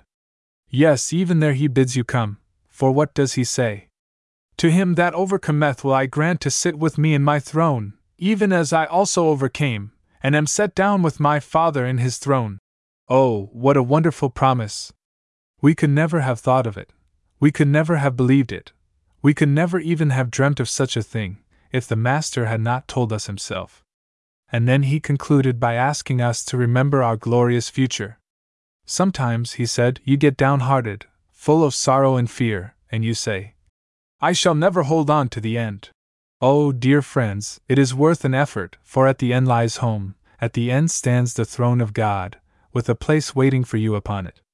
Where I am, there shall also my servant be. What if you have to bear something for the Master's sake? What if you have to give up friends or comforts for him? What if you have to take up your cross and follow him? It is only for a few days, only for a little while, and home is coming. Where I am, there shall also my servant be. Is it not worth while? Then, as he ended, he spoke a few words to all who were there and he begged those who were not servants of Christ to consider what they were losing. All this might be yours, he said the wide open gates, the heavenly city, the seat on the glorious throne. But you are turning your backs on it all, and you are choosing instead, what? A few of earth's fleeting pleasures, a little of this world's passing enjoyment. Oh, dear friends, think before it is too late, what your eternal loss will be. He said much more, but I cannot remember it now. I only know that I came away feeling that I had been very near the golden gates of which he spoke, and had heard the Master's voice saying to me, Where I am, there shall also my servant be. The tide was coming in as we left the service, and I was standing on the shore watching the waves rolling in over the rocks, when I felt an arm slipped in mine, and when I looked round, to my great surprise, I found that it was Tom. Why, Tom, I said, back already? How early you have come home! Back, Jack, he said, laughing. Why, I've never been. Do you mean you haven't been to Scarborough? No, of course not. You didn't think I would go without you, old boy. We'll go tomorrow, of course. I thought we settled that last night. Why, I've been thinking of you in Scarborough all day, I said. Then your thoughts have gone in a wrong direction for once, Jack, he replied, for I've been here all the time. I'll walk with you up the hill, I said, it isn't quite dinner time. I was very pleased to see him, and to find that he did not appear to be vexed with me. We chatted for some time, and then he said casually, He does not speak badly, that late preacher of yours, Jack. I stood still in astonishment. Who? I said, Mr. Christie? Why, you surely were not at the service, Tom. Oh, I know, I cried, before he could answer, you were behind the bank. I saw a black and white cap, and I thought how much it was like yours. It could not be much more like, seeing that it was the very same, said Tom. I'm so glad you heard him, I ventured to say. He made no answer, so I thought it was better to say no more. But when we reached the top of the hill, and he was just leaving me, he said, Jack, I'm afraid I was a bit crusty last night. You must not think any more of it, old fellow. We'll have a jolly day at Scarborough tomorrow. And Jack, he went on, I was very much annoyed at the time, I own I was. But I'm not sure after all that you're not right. He said no more, but hurried away, and it was many years before he referred to the subject again. But the day came when he did mention it, and when he told me, with tears in his eyes, that he looked upon that Sunday at Runswick as the first link in the chain of God's loving providence, by means of which he had led him to himself. He told me then that he had never forgotten my firm refusal to go with him, and he had never forgotten the sermon to which he had listened hidden from sight by the bank. Our day at Scarborough exceeded all our anticipations. The weather was glorious, and Tom was in excellent spirits, and we thoroughly enjoyed everything. I could not help feeling sorry when Thursday came, which was to be my last day at Runswick Bay. It had been such a happy and so eventful a time. I seemed to have passed through so much, and to have learned so much unknown to me before, that I felt very reluctant to bring my holiday to a close. As for Duncan and Polly, they were quite melancholy as the time for my departure drew near. We shall feel lost without you, sir, said Duncan. We shan't know what to do. And there were tears in Polly's eyes as she said mournfully, when she set the herrings on the table for my supper, them's the last herrings I shall fry you, sir, and I feel as if there was going to be a death in the house. Cheer up, Polly, I said, who knows? Perhaps you may have to put up with me next time I get a holiday, and you may be sure I shall want plenty of herrings then. She brightened a little at this, and little John, who was quite well now, and who had become very friendly with me since his illness, climbed up on my knee, and stroked my face with his little thin hand, as if he were trying to coax me to come back to them again. There was one thing which I had a great desire to do before leaving Runswick. I knew that Duncan was much troubled about the Mary Ann she had been terribly knocked about in the storm, which was no wonder, seeing that she had drifted about, bottom upwards, and had been driven hither and thither on the waves. When Duncan had examined her the day after his arrival, he had found that she leaked in several places, and was altogether unseaworthy, and he had been obliged to hire a boat until such time as the Mary Ann could be properly repaired. Then he went over to Whitby, and brought an experienced man back with him, and he overhauled her thoroughly, and gave it as his opinion that it would be a waste of money to try to patch her up. When Duncan came in that night, I saw that the poor fellow was terribly downcast. The Mary Ann's days are numbered, sir. She'll never be able to rough it again, he said. She's been a good old boat to me and my father before me, and it will be like parting from an old friend to give her up. Yon man, he says she might be cobbled together a bit, but you would never make a good job of her. She'd do maybe well enough for fine weather, but you couldn't trust to her in a storm. I saw Polly turn pale as he said this. Duncan, she said, going up to him, and laying her hand on his arm, you'll never go in her again. Promise me that. Think of me and little John, Duncan. Ay, my lass, he said, ay, Polly, I do think of thee and little John. But the worst of it is there's bread must be earned for thee and little John. I can't let thee starve, wife. What about the bank book, Duncan? I said.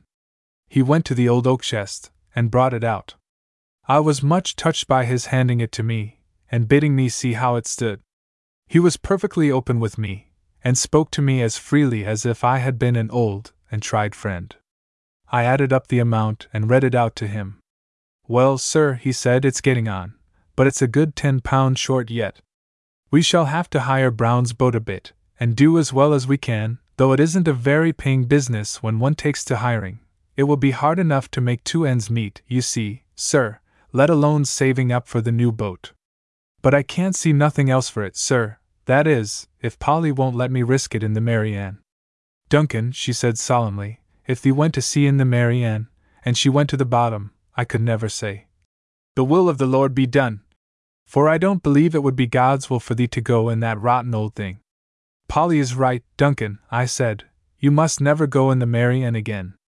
Well, sir, he said, I see what you mean, you and Polly too, and the Lord will show us what's to be done. Nothing more was said about the Mary Ann at that time, but I had already made my own plan about the new boat. My Ann had just left me her little property, and a very nice little property it was. I felt myself a rich man, for in addition to money invested in various ways, about two hundred pounds of ready money had been placed to my account at the bank. What could be more delightful, I thought, than to spend the first ten pounds of this in helping Duncan to complete the purchase of the new boat? The only difficulty would be to get Duncan to accept the money, for he had all the honest independence of a Yorkshireman, and I knew would hesitate about receiving help from anyone. But, at the same time, I knew that in this instance his need was great, and his kindly feeling towards myself was so strong, that I was not without hope that I might be able to manage what I had contemplated without giving the dear fellow offense. I thought, at one time, that I would take Mr. Christie into my confidence, and would consult with him, but on second thoughts I decided that it would be wiser not to do so, and felt that I should be more likely to succeed if no one else was in the secret. So I folded my banknote in paper, put it into an envelope, and wrote outside, with Little John's love to his daddy, to help him to buy another Little John. This I determined to slip into the child's hand when I said goodbye. That evening I had supper with the Christies. They were kindness itself, and told me what a great pleasure it had been to them to meet me. Not only because you are your mother's son, Jack, but for your own sake as well as hers, said Mr. Christie with a smile. I wanted to say something in return, but the words would not come, at least not then. But just before I left, I went with Mr. Christie into his study, and he said, Jack, I thought perhaps we might have a little prayer together before we part, and then the words came. Mr. Christie, I said, I can never, never thank God enough that I came here. Let us thank Him together, Jack, he said. Then we knelt down, he by the table, and I with my arms resting on the old organ, and he thanked God for his mercy in bringing me across the line, and he committed me to his care and keeping to bring me safely along the road which leads home. The next morning I was up early, for our train started at eight, and we had two miles to walk. I had told Polly I should want nothing but a cup of tea before I set off, but when I came down I found a most tempting breakfast prepared for me ham and eggs, and toast in abundance, and fresh lettuces from Duncan's small garden. Well, Polly, I said, you are spoiling me to the last. We can never make enough of you, sir, said Polly, and there were tears in her eyes as she said it. I ran up to pack my bag and collect my things, and I determined to start in good time, so that I might allow myself a few minutes to say good-bye to the Christies. I must be off, Duncan, I said. He was standing outside with little John in his arms, and Polly, with her hat on, was standing beside him. We're coming along with you, sir, to the station, said Duncan. You won't think it a liberty, will you, sir? But me and Polly and little John would like to see the last of you. Come, that is good of you, I said. I shall have a grand escort up the hill. Polly took the child from his father, and Duncan carried my bag and easel, and would not even hear of my giving him a hand with them. I ran into the Christies, but could find no one below. However, I heard a great running backwards and forwards overhead, and presently Mr. Christie called out of the bedroom window, Wait one moment, Jack, we are all coming to see you off. So my escort increased as I proceeded, and Tom, as he came out of the hotel, said he thought the whole of Runswick must be going by the early train, when he saw us, one after another, come toiling up the hill. Little Jack rode up the whole way on my back, and his horse was very hot when the top was reached. Though it is now so many years ago, I can see that little party of friends standing together on the platform, as the train moved out of the station. I can feel again the warm grasp of Mr. Christie's hand, and can hear his whispered, God bless you, Jack. I can see Mrs. Christie holding Marjorie by the hand, and waving her handkerchief to me, and can hear little Jack crying out, Come back soon, do, big Mr. Jack.